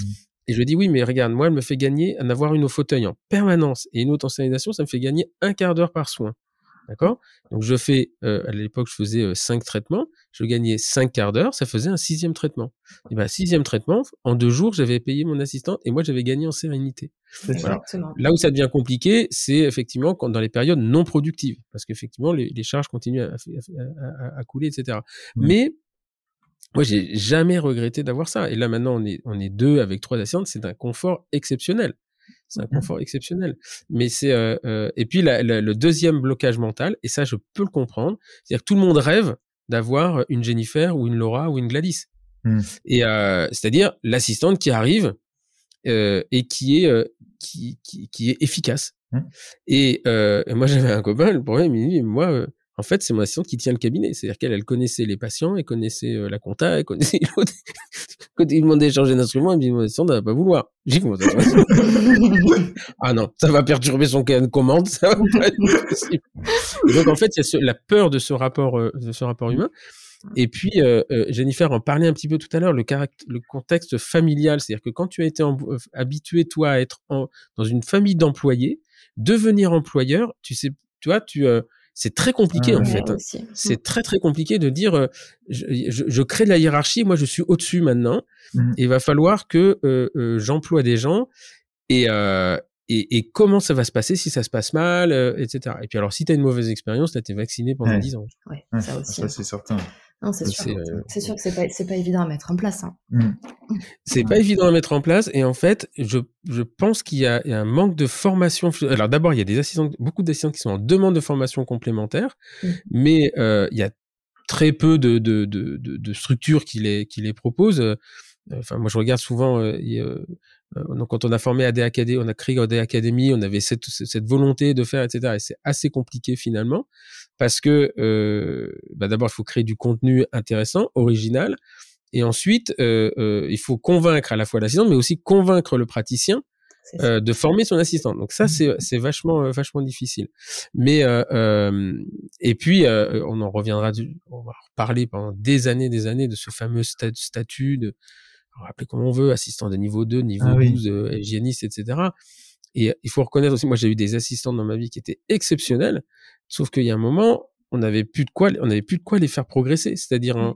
euh, euh, bon, on avait, on avait le, le, salaire, on avait la main sur le salaire, mais sur la responsabilité, sur euh, euh le fait qu'une assistante ne peut pas faire une radio, le fait qu'une assistante ne puisse pas appuyer sur le bouton de la panneau parce qu'il y a, il y a un lobbying. Je sais pas si vous le savez ça, c'est que c'est un lobbying des techniciens manipulateurs radio. Il mmh. dit non, nous, il nous faut, on est les seuls à avoir le droit d'appuyer sur un bouton. Mmh. Après, il s'étonne que tout le monde va demander à son assistant d'appuyer sur le, panneau qui est en dehors et, qui a mmh, le patient dans une télé, quoi. Et, euh, et je pense que la limite de avec les assistantes, elle se trouve, elle se trouve là. Hein, c'est, euh, euh, je sais pas, justement, c'est intéressant, ça, Jennifer, toi qui es dans cette position-là. C'est qu'est-ce qui te frustre aujourd'hui dans ta position? Même si tu as un poste de rêve, hein, on l'a bien compris. Euh... Oui, clairement, oui. Alors voilà, en fait, je suis, euh, pense pas être représentative, en fait, finalement, de, l'assistante dentaire euh, dans le cabinet classique. J'ai la chance de donner des formations, d'être d'hyper, d'être hyper ouverte et de faire un milliard de choses. Donc c'est vrai qu'aujourd'hui, j'ai la chance de pas avoir de manque et en plus mine de rien ça, là je me suis reconvertie il y a 5 6 ans donc je suis encore un bébé finalement dans le dans le milieu. Après je conçois parfaitement oui, je me, on, en parle hein, avec François et on se et on se dit oui que dans quelques années j'aurais sûrement envie euh, de faire autre chose et peut-être oui, je serais peut-être arrivée au, au bout de de de mon action dans son cabinet mais enfin au jour, enfin voilà, au jour d'aujourd'hui, j'arrive pas à l'imaginer. Euh, après, l'expansion le, à, à, niveau 2, euh, je pense que c'est une super idée. Je pense que clairement, ça pourrait euh, désengorger les cabinets et, aider à, à, la pratique. Mais je je sais pas. Après, il faut aussi que l'assistante veuille repartir à l'école. Là, on en parle. Là, c'est sur deux ans, je crois. Sur deux ans, oui j'ai l'impression que c'est encore un autre métier finalement. Oui. Ah, bah, euh, Encore faut-il qu'à la fin, alors repartir à l'école pendant deux ans, ça tu l'as fait et, ça mm. serait de toute façon. Le, problème, c'est qu'à la fin, il faut que le gâteau envahisse la chandelle parce que si c'est juste pour avoir le droit de montrer comment on fait un brossage et d'appuyer sur le bouton radio, je pense qu'on va pas avoir besoin de deux ans pour ça. Hein. Il y a le détartrage euh, aussi. Ouais, mais c'est pareil. Le détartrage, mais c'est. Ouais, en fait, le truc, euh, Stéphane, moi, on a beaucoup, beaucoup, beaucoup parlé de ça avec Jennifer justement, parce que moi, si elle veut le faire, elle le fait. Il y a, ça, il y a aucun souci.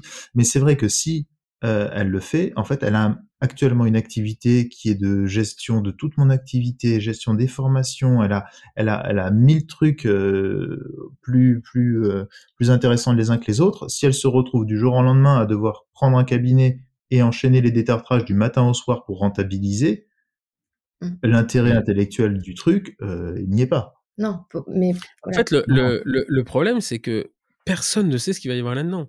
Parce que le seul truc que tu as, c'est des fuites euh, de guéguerre entre euh, syndicats, conseil de l'ordre, qui dit que c'est lui qui a fait que, l'ADF qui t'explique que c'est grâce à eux. Mm. Euh, dès que tu commences à poser une question là-dedans, tu te fais incendier en disant mais t'es qui toi pour t'intéresser à ça? Bah, Juste un, un, employeur qui aimerait bien savoir ce que son pouvoir faire.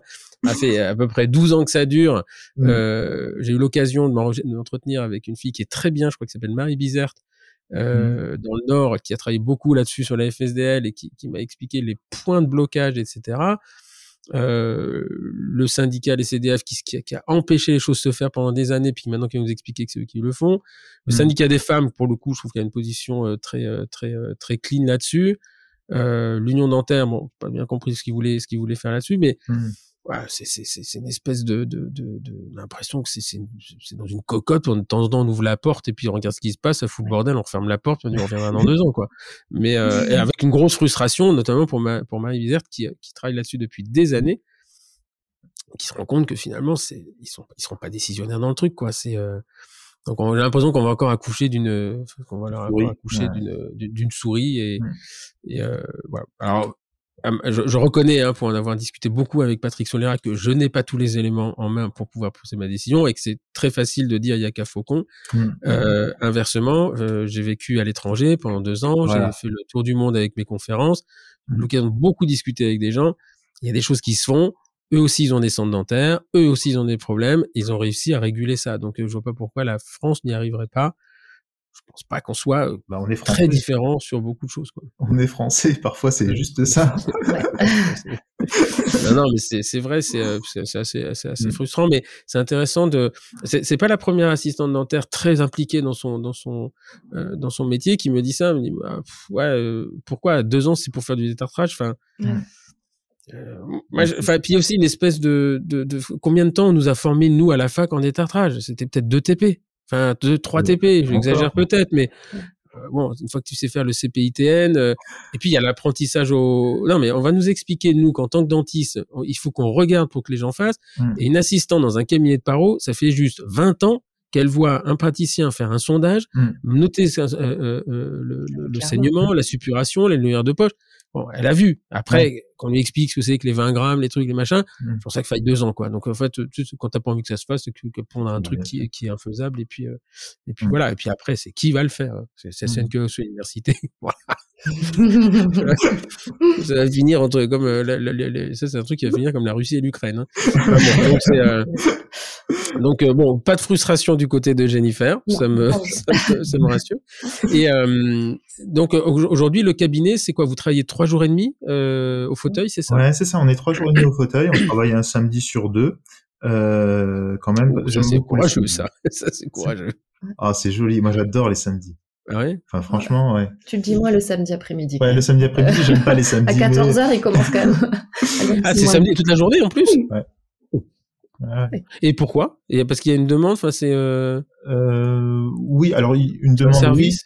Oui, mais euh, mais c'est euh, c'est juste une question d'organisation pour rester sur pour essayer de rester sur trois jours et demi par semaine. Mais c'est vrai que euh, si on comptabilise, c'est pas trois jours et demi par semaine, on doit être trois jours au cabinet grand maximum avec tous les déplacements qu'on a et tout ça.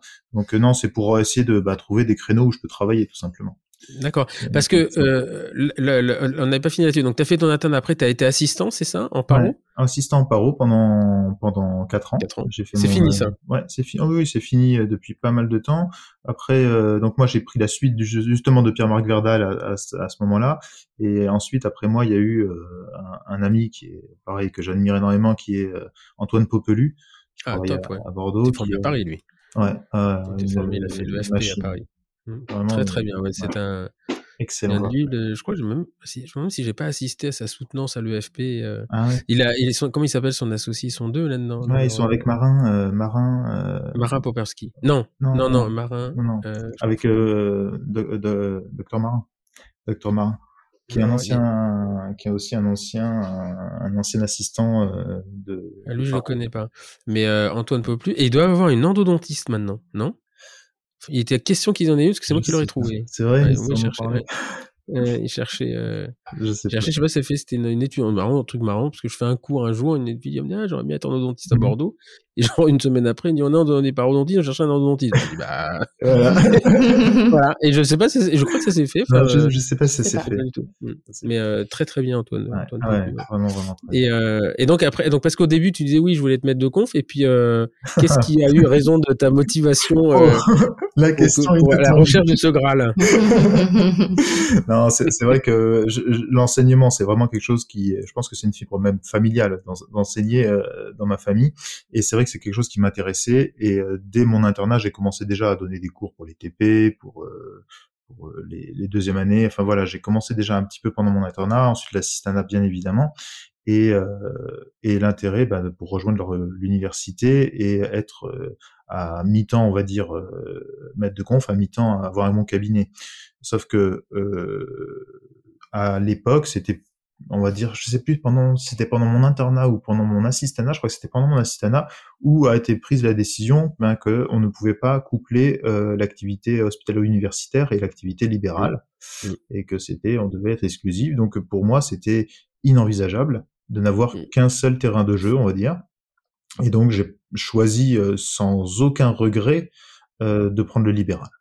Euh, sachant que pour moi, je ne pouvais pas concevoir, après c'est une réflexion qui, qui est sans doute très euh, basique, on va dire, mais je ne pouvais pas concevoir d'enseigner quelque chose que je ne pratique pas. Je ne pouvais pas Mhm. concevoir d'enseigner à des à 90% de gens qui vont finir en libéral euh, un, un travail que je n'aurais même pas moi expérimenté ou que je n'expérimente pas au quotidien libéral. Je c'était pas ça, ça manquait de logique, on va Ah dire. oui, c'est, je- je là, tu prêches un convaincu. Mais tu avais commencé quand même, t'avais un master, une chose comme Ouais, ça j'ai ou- commencé, j'ai fait mon M1. Euh, ça c'était pendant mon internat, je crois que je l'avais fait, et, et puis ensuite j'ai commencé euh, à me lancer dans le M2 quoi. Hum, hum. Euh, Chez Jean-Christophe, dans l'unité de Ouais, Jean-Christophe. c'est- j'avais j'avais j'avais envie de rentrer dans son laboratoire en fait, mais euh, donc j'avais commencé à me renseigner, à, à bosser pour ça, mais au final, euh, dès que c'est passé, j'ai stoppé, euh, j'ai freiné. C'était les- déjà Jean-Christophe le directeur ou c'était encore Joël Amédée de l'Inserm? Je Oui. crois que c'était, je crois que c'était déjà Jean-Christophe à ce moment-là. Jean-Christophe, ouais. Ouais. D'accord. Ouais, là, là, pour le coup, toi, c'est vraiment, je- j'arrive à me, à me repérer dans le temps. Parce Ouais. que je, je, connu surtout Joël Amédée, moi, deux, à l'époque de ma, ma splendeur, splendeur scientifique. et, euh, et Jean-Christophe qui, euh, qui avait pris le labo, euh, je suis pas sûr qu'il était hyper content de la chose. Il a, il a très très bien géré d'ailleurs Ouais. après. Je, je crois qu'il a, il, il a fini là. Il a fini son, son- ses mandats. Et euh, oui, donc, après, non. effectivement, c'est le, le. Alors, ce qu'il faut savoir, c'est que le, le- effectivement, là, le, le temps plein a été décidé par la, par l'université elle-même. Hein, c'est eux qui l'ont Eh pour calquer sur la médecine. Pour calquer avoir sur les la mêmes droits. Avoir les mêmes droits à la retraite. C'est ça. C'est dingue. Souviens-toi de cette phrase, Jacques Charon qui disait le pouvoir n'a d'intérêt que si tu peux en abuser. Ouais. Mais euh, donc voilà, non, en fait, il y avait, y avait pas que ça. Effectivement, c'était, euh, il y avait un distinguo, euh, distinguo qui est un, peu- un chouïa frustrant quand même des fois, hein, mais euh, entre la médecine et la et, et, l'odontologie, Mhm. il y avait pas les mêmes reconnaissances, il y avait pas les mêmes, tu vois, par exemple, il y a très très peu de MCU en médecine Oui. essentiellement des PU. C'est très rare d'ailleurs. Enfin, il n'y en a pas, enfin pas rare, mais il n'y en a pas beaucoup qui passent par la voie comme nous, chef de clinique, MCU, PUPH. Mm. C'est vraiment, c'est ce qu'on appelle la voie des A, c'est-à-dire ils sont praticiens hospitaliers et les médecins sont valorisés sur leur exercice clinique. Eh oui. Beaucoup, la majorité des PU sont des, euh, sont, sont connus pour leurs publications euh, en recherche, mais surtout, surtout parce que euh, bah, le professeur Cabrol, t'avais pas le voir, euh, les gens parlent de professeur Cabrol Mm. parce qu'il opérait des cœurs, quoi, hein, et pas Mm. parce qu'il publiait dans le pénas, hein. Bien Euh, sûr. tout le monde s'en foutait de ça. Mais euh, voilà. Et donc, euh, euh, en fait, l'odontologie avait cette frustration de, de, de manque de reconnaissance. euh, euh, et donc, ils ont, euh, ils ont demandé euh, les mêmes droits. Ils ont dit, pas les mêmes droits, même devoirs. Bah voilà, même devoir. Et- Sauf qu'à côté de ça, euh, la pratique privée en odontologie, par exemple, qui euh, sauve beaucoup de médecins euh, qui travaillent à l'hôpital et qui leur permet de aussi de sortir, tirer leur épingle du jeu, ben, je connais Alors- pas beaucoup d'exemples qui ont très bien fonctionné de pratique privée en odontologie. Il y a la pratique privée, mais c'est sur, en fait, c'est pas le fait. La pratique privée, tu peux la prendre, il suffit de la demander. Oui, mais c'est Si tu la, si tu la demandes, si tu dis je n'en veux pas, moi c'est ce que j'avais dit parce que Ouais. voilà, je dis je veux pas de ma pratique privée, t'as une prime. Mm. Ouais, tu gagnes 300 balles par mois parce que tu Mm. refuses de gagner 4000.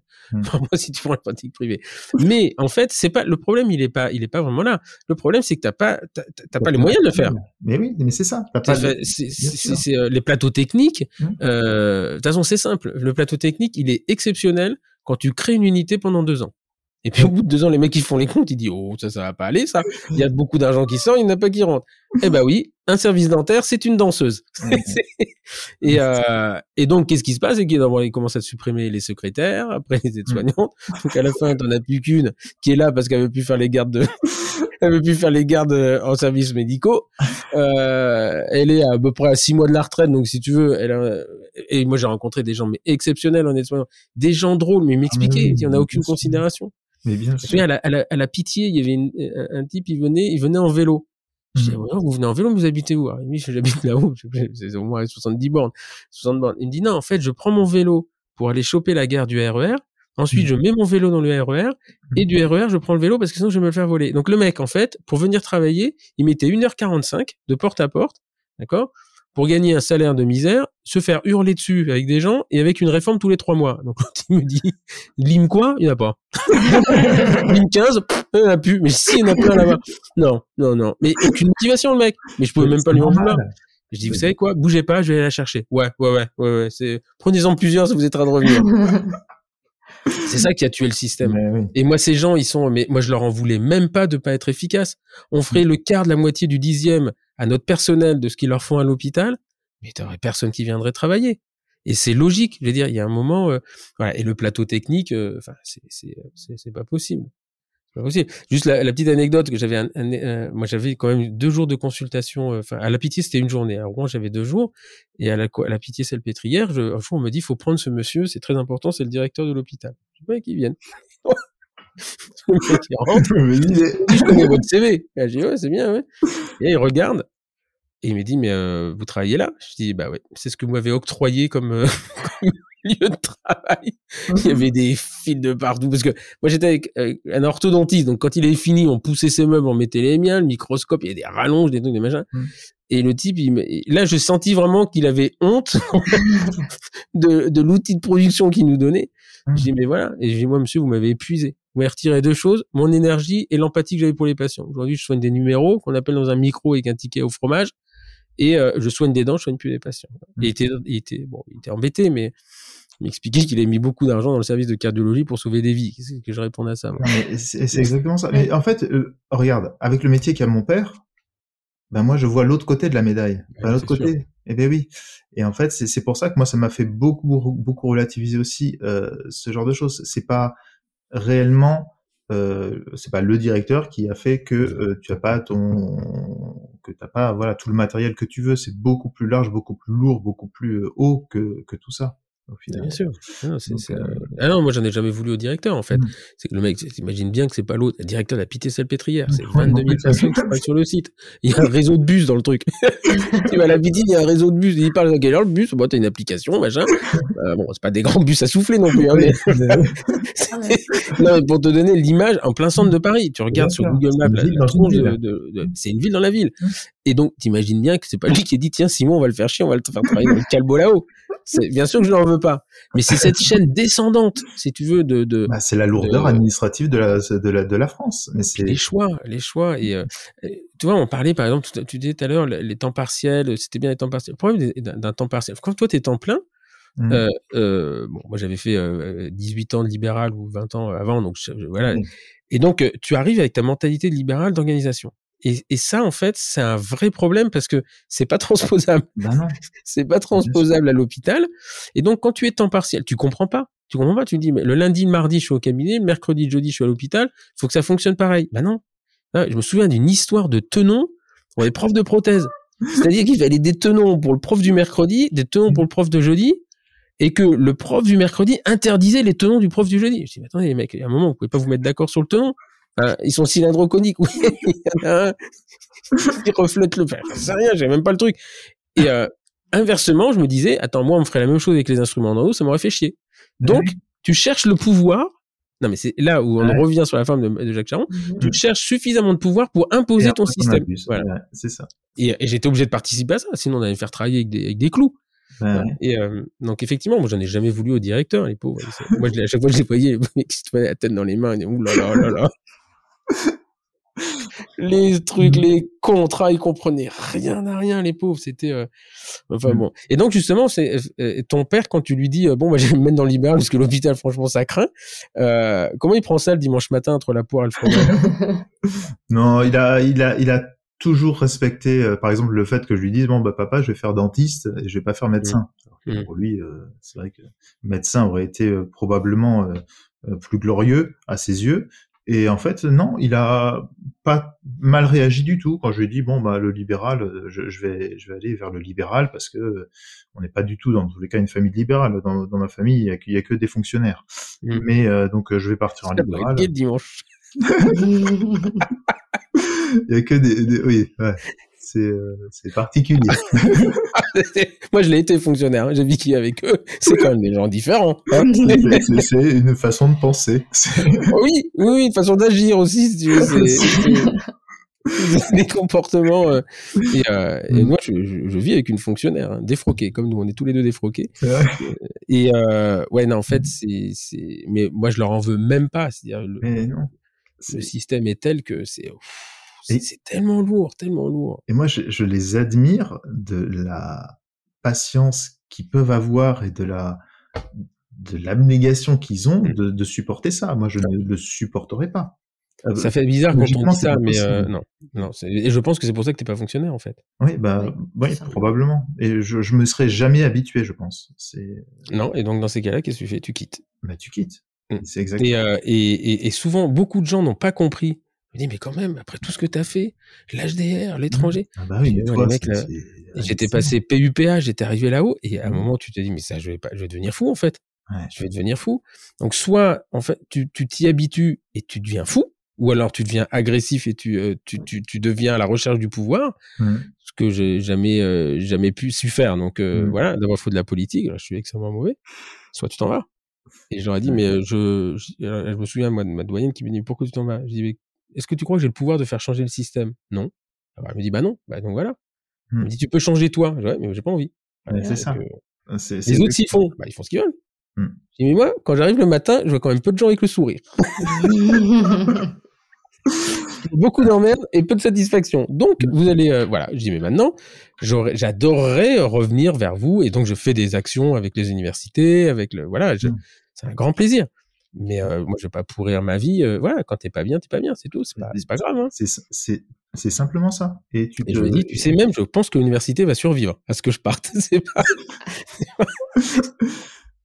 après Elle a euh, survécu. Survécu. Je suis rassuré. J'aurais eu quand même euh, oui. un, gros, un gros stress sur la, un gros, gros, euh, gros conflit de moralité, de nous dire, oh, l'université est tombée après que j'ai perdu. J'ai jamais imaginé une seconde que ça allait se passer. Voilà. Mais, euh, et donc, euh, par contre, j'ai retrouvé ma liberté, mon sourire et ma joie de vivre, que j'avais un peu, un peu perdu. ouais.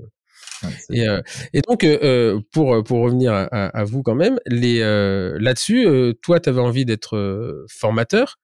Donc, Mhm. tu as compris que l'université, ça allait être un peu, un peu compliqué.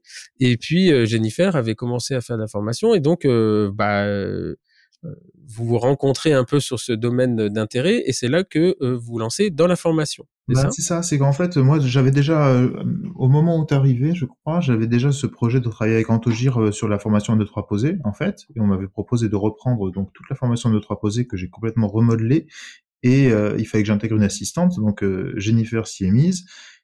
Première euh, première journée de formation, première fois que Jennifer va être devant des gens à parler, j'ai euh, été juste bluffé. C'est-à-dire que elle avait préparé ses PowerPoint, elle avait un parterre de dentistes et d'assistantes devant elle, elle qui euh, était dans- euh, assistante que depuis quelques mois, et elle Mhm. les a tenus comme je vois rarement un conférencier tenir une salle. C'est-à-dire, c'était euh, fluide, inné, les gens écoutaient, posaient des questions, elle répondait, elle devait mourir de stress, mais rien paraissait. Et euh, ça m'a ça m'a bluffé. Et depuis, j'ai vu que ben en fait elle- qu'elle aimait ça hein, tout simplement.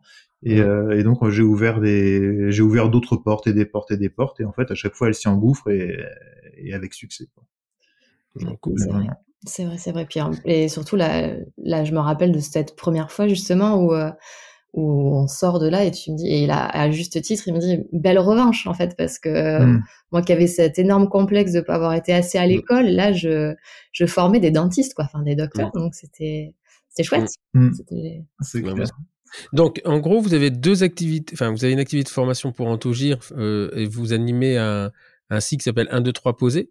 Exactement. donc, euh, euh, vous m'avez expliqué en, amont ce que je voulais savoir où vous mettez les pieds. Donc, euh, est-ce que vous pouvez expliquer en, Donc, c'est pour des binômes. Hein c'est toujours en formation binôme ou C'est ça, c'est des formations pour des binômes de, de praticiens. En général, c'est à petit groupe parce qu'on essaye vraiment d'être avec eux. C'est organisé sur deux jours. Il y a environ quatre sessions par an.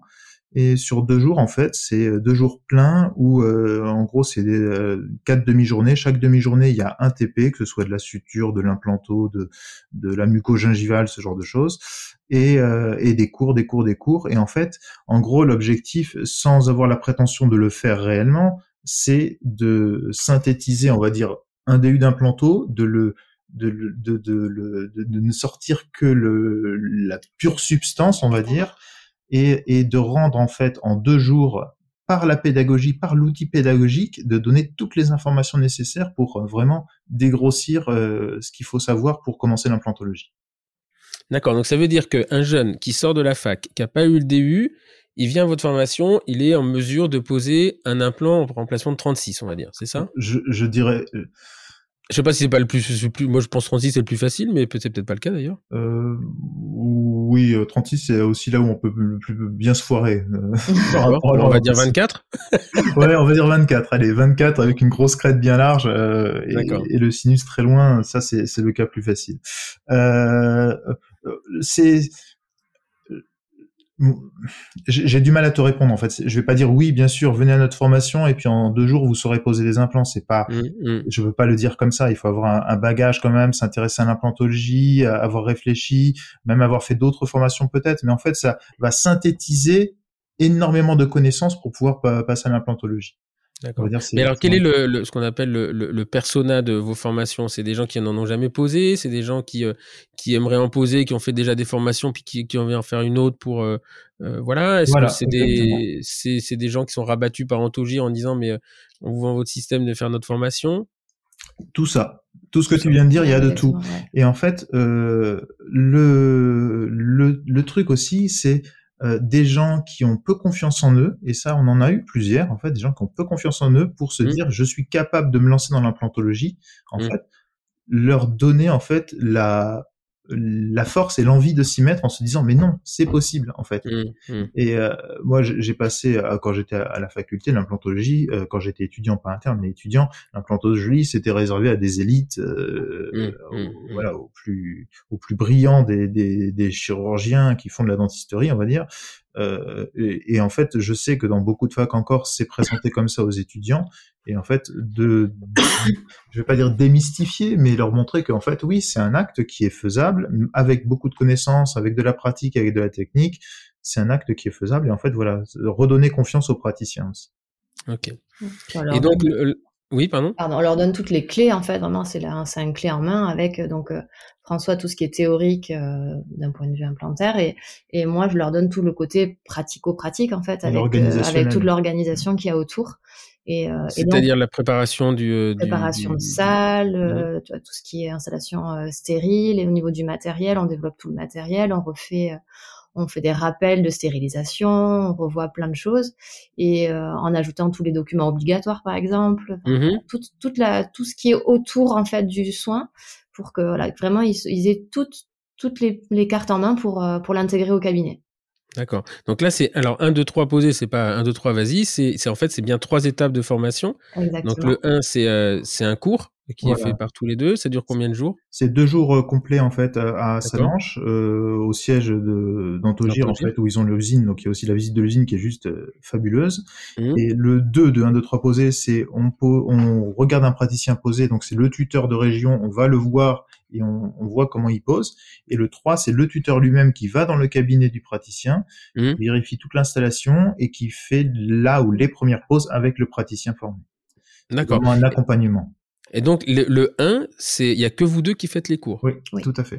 D'accord. Et ensuite, les tuteurs, ce qu'ils appellent les tuteurs de région, c'est quoi? C'est des gens que vous sélectionnez vous, qui sont sélectionnés par Antogir, qui Oui. sont. euh, C'est des gens Oui. sélectionnés par Antogir, surtout des gens qui ont envie d'enseigner, qui ont une Mhm. petite fille, qui ont au moins une petite fibre d'enseignant en fait, et qui seront qui seront prêts à encadrer des nouveaux poseurs en fait. D'accord. Vraiment, c'est- Oui, parce qu'après, il faut y aller. C'est pas le tout d'avoir quelqu'un qui vient, c'est que quand on a cinq et qu'il fallait passer cinq journées euh, à stresser un petit peu, tu sais pas, tu sais pas qui on t'envoie quand même. Hein. Euh. C'est clair. on va faire un bistouri. Voilà le bistouri, on va faire le. Oui, oui, voilà, oui, oui. Eh ben. Et donc, euh, euh, ces tuteurs, il y en a combien en France? Alors ils sont une quinzaine, je pense. Oui, quand ouais, même, dit ça, ouais, j'aurais dit entre Ouais, 15 une et 20, quinzaine. ouais, ouais. Voilà. D'accord, mais c'est ça, quand même Enfin, le coût du tuteur qui va assister, euh, c'est une sacrée responsabilité, ça quand même. Ouais. Moi, j'ai enseigné, j'ai encadré des étudiants en chirurgie. en endo, je me dis au pire des cas, ils pètent un instrument. Ouais. En chirurgie, quand la, lame s'approche de la gencive et que, que ça tremblote un chouïa, on dit ça va être long là. Ça va Ouais. être long. Euh, Et, euh, et, et donc le donc le 2 c'est ils viennent vous voir et 3 c'est vous qui allez les Ouais. qui vous allez les voir. Donc euh, donc vous vous déplacez euh, en, En cabine. quand vous y allez vous y allez en binôme. c'est ça. Ah oui. Aussi, oui. Ouais. En binôme. Aussi, oui. Et puis, et donc les tuteurs aussi sont souvent en binôme en fait. Ils ont, dans, dans l'idéal en fait, ils ont aussi une assistante qui est là pour pour aider l'autre assistante stagiaire à, à mettre en place au cabinet et tout ça. Et, D'accord. Et donc pendant que le praticien pose, euh, toi François, tu es à l'aspiration ou tu te mets derrière et tu le conseilles? Oh, ça, Euh, ça dépend. Parfois, on laisse l'assistante être là aussi pour faire son son, son acte. en job fait. Mhm. Et moi, je suis à la tête, euh, à la tête. Je suis derrière le praticien. Je peux être amené à lui tenir la main, réorienter les axes. à- à- voilà, je, je suis, bah, comme en fait, comme j'ai fait pendant des années quand j'étais assistant t'es à la fac. hein. Et, euh, et en général, ils posent combien de, ils font combien d'interventions la journée? C'est une intervention ou ils peuvent en faire plusieurs? Ça dépend, mais en fait, euh, c'est pas, c'est, pas extrêmement fréquent non plus qu'on aille chez les praticiens pour faire ça. Hein. C'est, ça nous est arrivé, mais c'est pas extrêmement fréquent. Et c'est en général, on essaie de coupler euh, deux, trois interventions quand même dans la journée. D'accord, ok. Et donc euh, euh, le 1 là, il y a combien d'apprenants là-dedans? On, Enfin, combien de- on de limite, euh, six binômes, on limite à Ouais. six binômes en fait. Donc 6 binômes, donc ça veut Ouais. dire que ça veut dire 6 cycles, 6 six fois euh, Tous. vous allez y aller. Donc euh, faut mieux recruter des gens du Nord. Ou tuteur. Ouais, ça- Ou tuteur, Parce que, parce que Oui. voilà, il y a des gens de partout qui viennent. C'est ça là le truc. les, Donc, les Bordeaux, il n'y a plus de tuteurs. place pendant deux ans. Vous n'êtes vous, Bordeaux, on n'aura plus de place. C'est fini. C'est complet.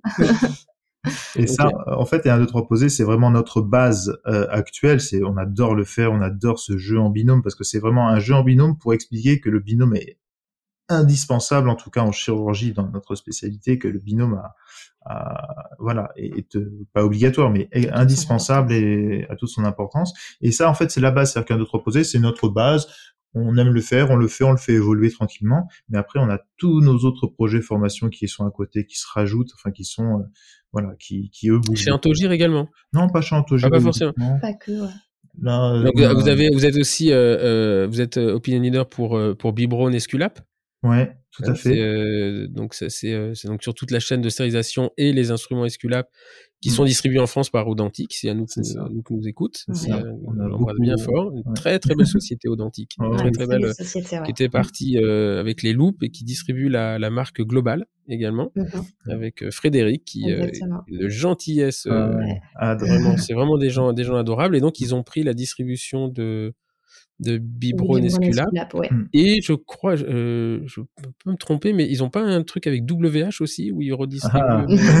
les instruments de WH je crois que c'est officiel hein. Oui, euh, il y a un partenariat, oui. Ouais, ouais. il y a un partenariat Ouais, voilà sur, la, sur la chaîne de stérilisation, justement, et c'est là que j'interviens euh, avec Anouk, du coup, en associant comme ça euh, la marque Bibron et, et, le, D'accord. et le développement du cycle de sté avec WH. Ouais.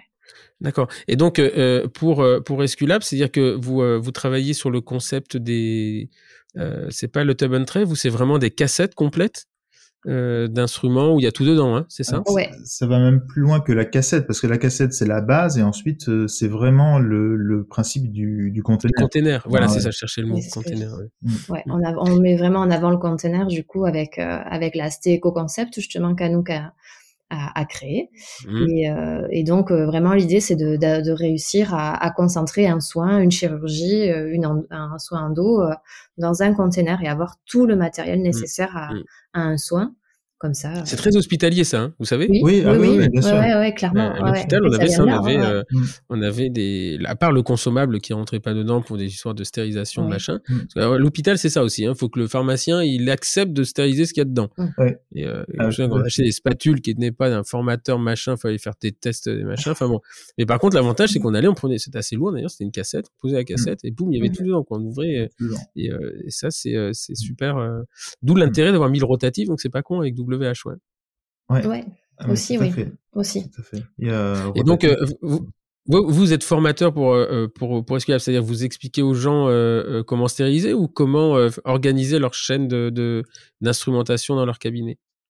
Ouais, c'est plutôt c'est plutôt ça pour Esculap et pour euh, donc pour euh, pour euh, Audentique, on est on est vraiment axé sur euh, stérilisation euh, Ouais, vraiment la chaîne de cycle sté, sté, ouais. ouais. Vraiment Et la ça c'est vraiment Jennifer qui a qui a la main mise dessus. Ouais. Ouais, vraiment, on a, on on essayé de créer un, concept là, pour mettre en place justement le, le container. Là, c'était éco-concept pour euh, bah, tout simplement pour, euh, en conservant le- les, les protocoles et les, euh, et les, les décisions des autorités. hein. Enfin, en vrai- en- vraiment, on suit euh, toutes les, préconisations, mais en, voilà, en essayant de simplifier le travail de l'assistante justement Mm. avec la caissette de container, plus d'oubli et comme on disait tout à l'heure, enfin ça, parce que bon, être une super assistante, c'est faut aussi euh, l'aider et euh, Mm.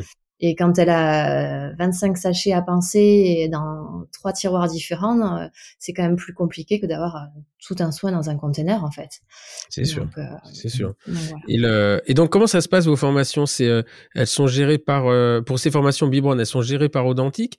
Donc c'est Audentique qui vous demande de faire euh, parce que en fait Audentique est le revendeur euh, exclusif, Exclusif. hein, exclusif d'Esculap, euh, euh, Bibron Esculap en, en, en France. Et donc ils ont développé des formations. Donc c'est euh, quelqu'un par exemple qui dans son cabinet veut se mettre à ce système-là et donc il vous il vous sollicite pour faire la formation, c'est ça? Alors, le- on est encore au début de la formation. Le- pour l'instant, Audentique a créé plutôt des audits. En fait, leur, euh, D'accord.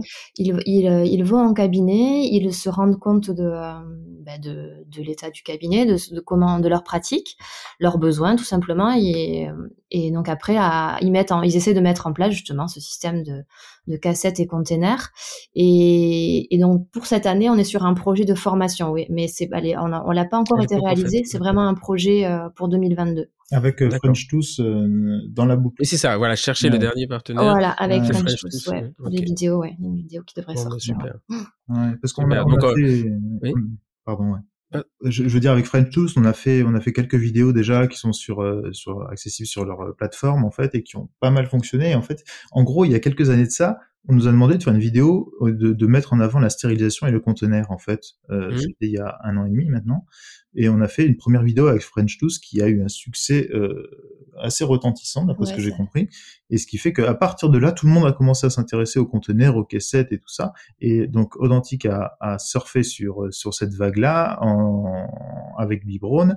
Et c'est vrai que depuis depuis ce moment-là, ben en fait, oui, la, les conteneurs et le ce système de sté est vraiment mis en avant. Et c'est vrai qu'on a on nous a donné l'opportunité de le faire. Et depuis, ben en fait, Jennifer prend la référence dans ce dans ce domaine-là en France. ouais. Mhm. Oui, puis- Ok. Et c'est aussi euh, l'idée, euh, tu vois, par, en parallèle avec euh, la page Insta euh, que je que je que je fournis tous les toutes les semaines, c'est aussi l'idée de rendre un peu plus euh, sexy, on va dire, la stérilisation, parce que euh, pas la vaisselle. ouais. voilà, exactement, c'est ça. C'est Mm. que l'idée de faire la vaisselle toute la journée, c'est quand même pas super euh, passionnant, tandis que si tu comprends pourquoi tu fais les choses et comment et dans quelle idée, dans quel but, euh, Mm, ça mm. devient beaucoup plus Alors, intéressant. elle- il y a quand même un, un, un, un biais, euh, un biais cognitif dans tout, enfin pas, cognitif, mais il y a un biais là-dedans, c'est que vous ne faites que de la chirurgie. Oui. Et, euh, et en fait, nous, on se rend bien compte hein, quand on fait une chirurgie, c'est assez, enfin, c'est assez simple. On a notre cassette, on a nos trucs, il y a trois instruments. Le, le problème du soin en homéopathie et particulièrement en endo, euh, bah, c'est que finalement, c'est euh, il y a une base et puis ensuite tu as euh, tu as les périphériques qui sont liés à l'exception et que quasiment il y a une exception par traitement. En fait, Ouais. voilà, c'est ça qui rend très très difficile et c'est ça qui me, moi je, me- souviens il y avait un monsieur qui s'appelait euh, euh, Monsieur Reynaud euh, qui était euh, logisticien à la à la Pitié-Salpêtrière dans le service d'odonto. Mhm. On a travaillé mais pendant deux ans euh, pour la mise en place de, de choses vois, automatisé en endo. Avec, on était parti sur des Kanban, on était parti sur tout ce qui existait en termes de logistique. Et en fait, l'endo, on n'y arrivait pas. Ou alors, on se retrouvait avec des cassettes, mais qui étaient hallucinamment euh, euh, chargées et chères. Et c'est ça. Et, euh, Eh oui. donc c'est un vrai, c'est un vrai problème. Autant la chirurgie, la paro, quelque part la prothèse, tu arrives à faire rentrer ça dans une cassette. En endo, c'est, euh, c'est. Alors, il n'y a pas finalement besoin de beaucoup d'instruments dans le set de base, mais par contre, très rapidement, c'est quasiment impossible de faire une journée d'endo sans être allé au moins une fois récupérer un instrument dans un tiroir. Impossible.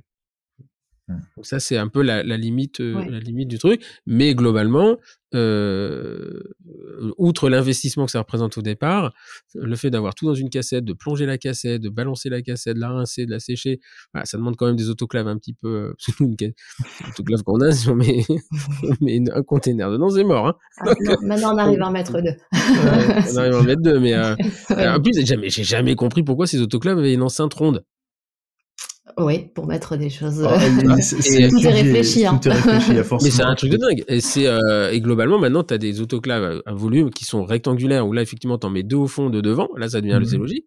Mais dans un rond, un carré dans un rond, t'en mets que deux, l'un devant l'autre. C'est, tu sais, moi, j'ai mes enfants, ils ont des trucs comme ça. euh, Les petits, ils ont euh, un truc avec des formes, et puis ils doivent mettre l'étoile dans l'étoile, le rond dans le rond. Et ben là, on te met, on te force à mettre un truc carré dans un truc rond. Et on t'explique que c'est comme ça que ça marche. Ça te paraît bizarre, hein mais euh, voilà. Donc, euh, bon, bah super. Et donc, euh, juste pour terminer, vo- votre euh, le temps que vous que, que vous que, que- imparti à la formation versus le temps au fauteuil, c'est quoi? C'est euh, c'est 50-50, 30-70 c'est, euh, En fait, c'est du temps pas très calculable. Ouais. Euh, ça augmente de, ça augmente, mais vraiment, c'est. euh, Oui, cette année, ça a vraiment cette pris... année, ça a pris énormément. Après, euh, avec moi, ma, euh, mon compte Instagram que j'ai lancé il y a un an maintenant? hum, J'ai j'ai lancé il y a un an. Alors, il y a un an, non, il n'y a pas un an. Il y a neuf mois. Il y a un an, je disais jamais je serai sur Insta. Il y a onze Mm. mois, je dirais jamais je serai, je serai sur Insta. Et il y a dix mois, j'ai ouvert un compte Insta. Euh, Ah, moi, je dis, il y a trois ans, jamais je serai sur Insta. Il y a un an, jamais je serai sur Insta. Zéro, je suis toujours pas sur Insta. je ne comprends pas le fonctionnement de ces choses. Par contre, c'est très joli. Moi, j'adore les, pho- les photos de, de Jennifer. Je vais m'abonner à ton compte si tu fais des belles photos. Et moi, euh, les photos du, de, de, de l'implant, regardez comment j'ai posé l'implant avec des belles sutures. euh, hein, c'est pas, pas mon truc, quoi. T'as Mais, euh, vu mon compte ou pas? Non, non, bah non, je sais même voilà. dire, Non, c'est- va le voir. Va je le connais voir. même pas le code de mon truc, quoi. une seule. Ah si, t'as une photo. J'ai Non, non, mais je plaisante, après, seule c'est- photo. Et en fait, tu verras, j'ai passé les 10 000 followers euh, avant-hier. Ah oui, quand même. Ouais. Donc, Parce que moi, une de mes associées, c'est la dame des mots de la bouche, quand même. oui, je sais, bah, je suis en relation avec elle euh, très régulièrement. et- Ah bah, elle est en relation avec les plus de 10 000, elle se met en relation, euh, Elise. 10 000, non, non, c'est Elise, pardon. Non, non, j'ai déjà, on s'est déjà écrit plusieurs fois avec, avec Elise, surtout avec ce qui s'est passé récemment avec le Conseil de l'ordre et, et- et les réseaux sociaux. Mais euh, là, en fait, oui, Ah bon euh, moi, c'est que du dessin, en fait, sur mon compte. Et en fait, Mhm. ça a un succès qui est quand même assez incroyable. Et là, je vais, je viens de créer avec Grégory euh, Camaillonte, Hum, je hum. viens de créer euh, la première formation d'illustration pour les dentistes. C'est-à-dire pour que les dentistes qui font leurs conférences puissent faire eux-mêmes leur propre schéma. Ah bah je... Parce que c'est Elise qui m'a... Tu sais qu'à un moment, tu m'avais proposé ça, Ouais. j'ai dit, bah non, j'en ai une. Et bah c'est Ouais. Elise, en fait, qui fait ça. Et ouais, on a fait ça sur sa, sa sur l'iPad géant avec son ça. stylo blanc là. ça. Et euh, elle me donne des PNG, ça me va très très bien. Et euh, oui, donc c'est vraiment un truc. Et donc sur ton compte Instagram, c'est que des dessins. c'est il y a une photo sur une photo je crois enfin, après il y a une ou deux photos de nous mais des photos dedans il y en a pas C'est que du schéma. Euh, c'est que du schéma en fait c'est que de la pédagogie et en fait c'est pour ça que ça marche si bien et c'est Mhm. pour ça que j'ai eu autant de demandes pour apprendre à, à former les gars à pouvoir faire leur propre leur Ah ouais, et tu l'as fait chez, au studio 255 Et en alors fait on a notre première date en octobre prochain au studio 255 Ah bah je veux, je veux ça. Faut me donner la date. Hein. Moi, je, je, je rêve, je sais pas absolument pas dessiner. Et euh, par contre, je suis un, je, je, je manipule très très bien Adobe Illustrator. Et ça m'a permis de dessiner. Ah ben, C'est un truc de dingue. Tout, je sais pas si tu, enfin, vous Ah verrez oui. mon livre, le Memento. Mhm. Memento, j'ai- tous les dessins, c'est moi qui les ai faits. Et je ne sais pas dessiner un truc avec un crayon. Et voilà. Alors ça, Voilà. c'est super que tu le dises parce que ceux qui veulent être formés, c'est pas ceux qui doivent, qui savent dessiner, c'est ceux qui ont envie d'apprendre. Et en fait, on peut Ouais. être formé à l'outil Il me l'a pas dit. Parce que euh, Grégory, là, on vient, on s'en vient d'un congrès, on était trois jours, on a dormi côte à côte, il m'en a pas parlé, il m'a parlé plein de choses, mais pas pour l'instant, on en a pas, on a, on essaie de pas trop, là, on a communiqué sur, sur Eugénol, ça y est, il est sur le site Eugénol, et on va très vite communiquer, mais en fait, j'avais deux, trois personnes qui voulaient s'inscrire en priorité, donc j'ai pas, j'ai pas, pour l'instant, utilisé dessus. je sais quoi, comme c'est enregistré là, je vais aller m'inscrire et après je vais diffuser le truc. ok, bah c'est super, c'est super tout ça.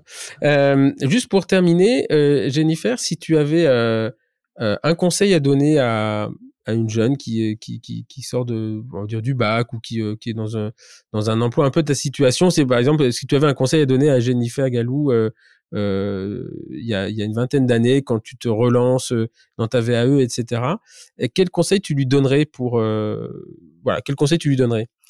Euh, je lui dirais d'aller jusqu'au bout des choses.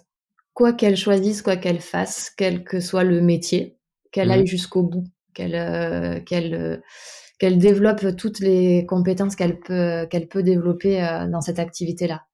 Et peut-être pas qu'elle et, pas forcément se focus sur cette activité parce qu'effectivement il y a plein de choses dans la vie et que pour un mmh, mmh. équilibre il faut on peut se remplir de plein de choses, mais en tout cas en allant jusqu'au bout. Ouais.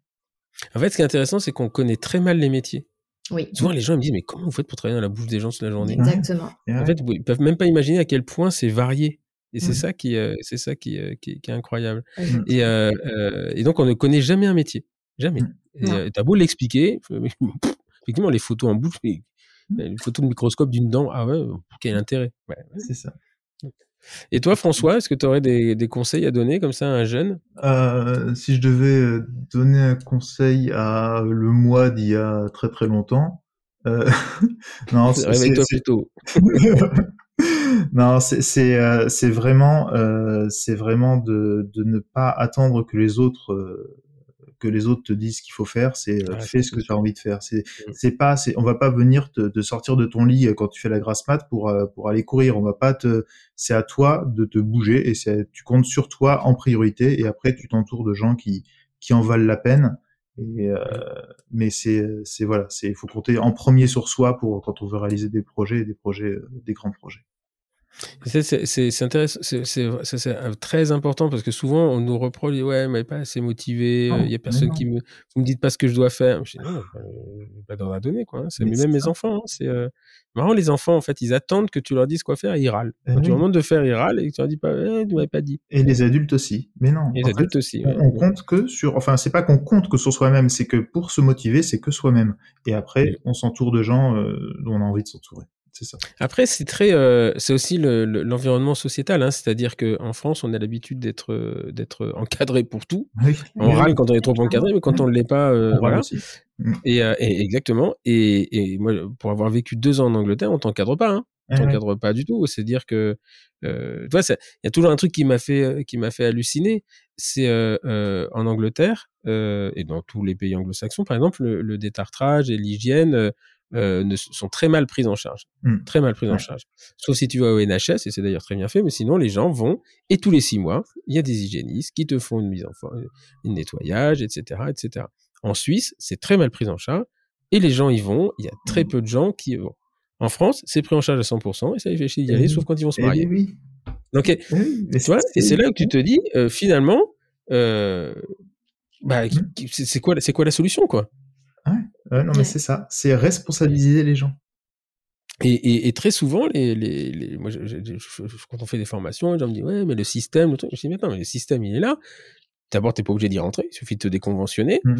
Ah, mais tu comprends, si je me déconventionne, les gens sont plus en Ouais, il faut savoir ce que tu veux. Mmh. Tu peux pas demander à une assurance de te laisser faire ce que tu veux. C'est-à-dire que là où il y a de la liberté, il y a là où il y a plus de liberté, il y a de la contrainte. Mmh. Et, euh, et, et, voilà, donc c'est, mais c'est une mentalité assez, euh, assez française. et, euh, et en fait, tu t'aperçois que tous les gens, enfin, il y a des gens qui sont comme ça, et puis à un moment, enfin, un peu comme toi quand tu t'es réveillé euh, mmh. en première, tu dis un jour je changerai. Et puis à un moment, il y a un déclic, et après, il se dit, si j'avais su. Euh, eh mmh. Est-ce que vous avez suivi, vous, des, des, formations de coaching ou vous êtes complètement autodidacte ah, là-dedans? Totalement autodidacte. Jamais, jamais, jamais. Et, euh, en fait, le truc, c'est que euh, j'ai pas envie de forcément suivre des formations de coaching parce que je me dis que plus je suis naturel et plus je transmets ce que j'ai envie de transmettre et ma façon de faire, euh, à moi, plus ça va passer. Si jamais je fais des formations de coaching, j'ai peur de d'utiliser des des, des, formules, ou, de faire des choses qui ne soient pas naturelles et le naturel ne passe pas pour moi. Mmh. c'est pareil pour la formation d'hypnose. On s'était lancé dans une formation d'hypnose il y a quelques années. On s'est dit, mais en fait, on le fait déjà au cabinet, à parler doucement aux patients, à parler sur la respiration, tout ça. Et on mmh. s'est rendu compte qu'en fait, ben non, euh, aller se former pour faire plus que ce qu'on fait, en fait, ça nous a, ça nous, ça nous aurait pas apporté notre notre activité quotidienne. Donc, euh, donc euh, ouais, l'hypnose c'est pareil, on fait déjà des choses au cabinet qui sont enseignées, mais juste parce qu'on le fait par nous-mêmes et naturellement en fait. Et qui marche. C'est un peu prétentieux de dire ça. Non, ouais, c'est un peu. C'est pas, c'est pas être prétentieux, c'est juste que bah ouais, comme on fait, ça fonctionne et on n'a pas besoin de, de l'apprendre. Mmh. Oui, je suis d'accord. Après, on peut. Après, le fait de ne pas, le... alors, je suis assez d'accord, sauf que il y a ce que l'on sait que l'on sait, il y a ce que l'on sait que l'on ne sait pas, et ça, on va chercher en formation. Et surtout, il y a ce que l'on ne sait pas que l'on ne sait pas. On ne sait pas. Mmh. Et, et, très souvent, et c'est ce que je dis toujours, euh, ce que je dis souvent dans les formations, on me dit, ouais, la formation, c'est super, etc., mais on n'apprend pas grand-chose. Je dis, tu n'apprends pas grand-chose, mais le pas grand-chose, c'est peut-être ça qui va te faire évoluer. Et euh, euh, effectivement, quand, quand, quand moi j'étais notamment en, en, biologie, euh, bah, quand j'allais dans les congrès, au départ, tu apprends énormément parce que tu sais rien. Mmh. Et puis, au moment, tu dis, mais les gens me disent, mais qu'est-ce que tu vas encore en biologie? Et bien, parce que je dis, moi, je viens chercher les 10 secondes mmh. où le mec va me livrer le truc que je ne sais pas. Mmh. Et ça, effectivement, euh, il faut être suffisamment euh, vigilant pour accrocher ces 10 secondes-là. Ou, et, ou alors, il y a un moment, bah, quand tu veux repartir à zéro, bah, c'est de repartir dans une formation complètement à l'opposé de ce que tu sais faire. Et, euh, euh, et donc moi je suis parti quand j'ai fait mon, mon, truc à Lyon. Bah, là, là c'était un panard total parce que en fait j'ai appris que des choses. Là je savais, euh, je ne savais rien de ce qu'on allait m'apprendre. Donc mmh. là je me suis gavé, gavé, gavé. Mais effectivement après tout ce que tu as, tout ce que tu apprends en formation ne te sert pas. Mais dans les formations, quand tu arrives à un point, tu arrives près du plateau de la connaissance maximale, enfin, mmh les dix derniers, euh, dix derniers échelons, ils sont mmh. extrêmement compliqués. Et ça marche par créneau de 10 secondes dans les congrès. Eh c'est vrai. Il n'y a jamais un congrès où je suis revenu où j'ai pas été surpris au moins deux, trois fois. Mmh. Sur, une nouveauté, sur un mec qui a une idée, sur euh, euh, voilà. parfois c'est un peu long, hein, parce que trois, fois, 10 secondes sur trois jours. il y a aussi, il y a aussi quelque chose que que que je dis assez assez souvent en fait pour ceux qui veulent commencer la formation, c'est que les premiers qui vont être formés sur un sujet, mmh. c'est ceux qui vont préparer, qui vont faire la formation. Mmh. C'est euh, en fait ma meilleure, la meilleure façon de me former, c'est de devoir former les autres. Là, là, je le vis en ce moment sur euh, sur, ben, je prépare mes, mes mes conférences là sur sur le, le dessin numérique. J'en apprends tous les jours et je me forme moi-même tous mmh, les jours de façon hallucinante en fait pour pouvoir former les autres. Le premier bénéficiaire d'une formation, c'est les formeurs. Euh, les formateurs, pardon. Les formateurs, c'est sûr. c'est sûr. Tu te formes en formant. Hein. c'est sûr. Et, euh, et, ensuite, tu te maintiens en formation. Euh, en le euh, sauf que ce que tu vas chercher, c'est le principe de la formation. Mmh. Souvent, les gens me disent ouais, ce que ce qu'il dit, je le disais il y a dix ans. Bah, c'est que ça a marché.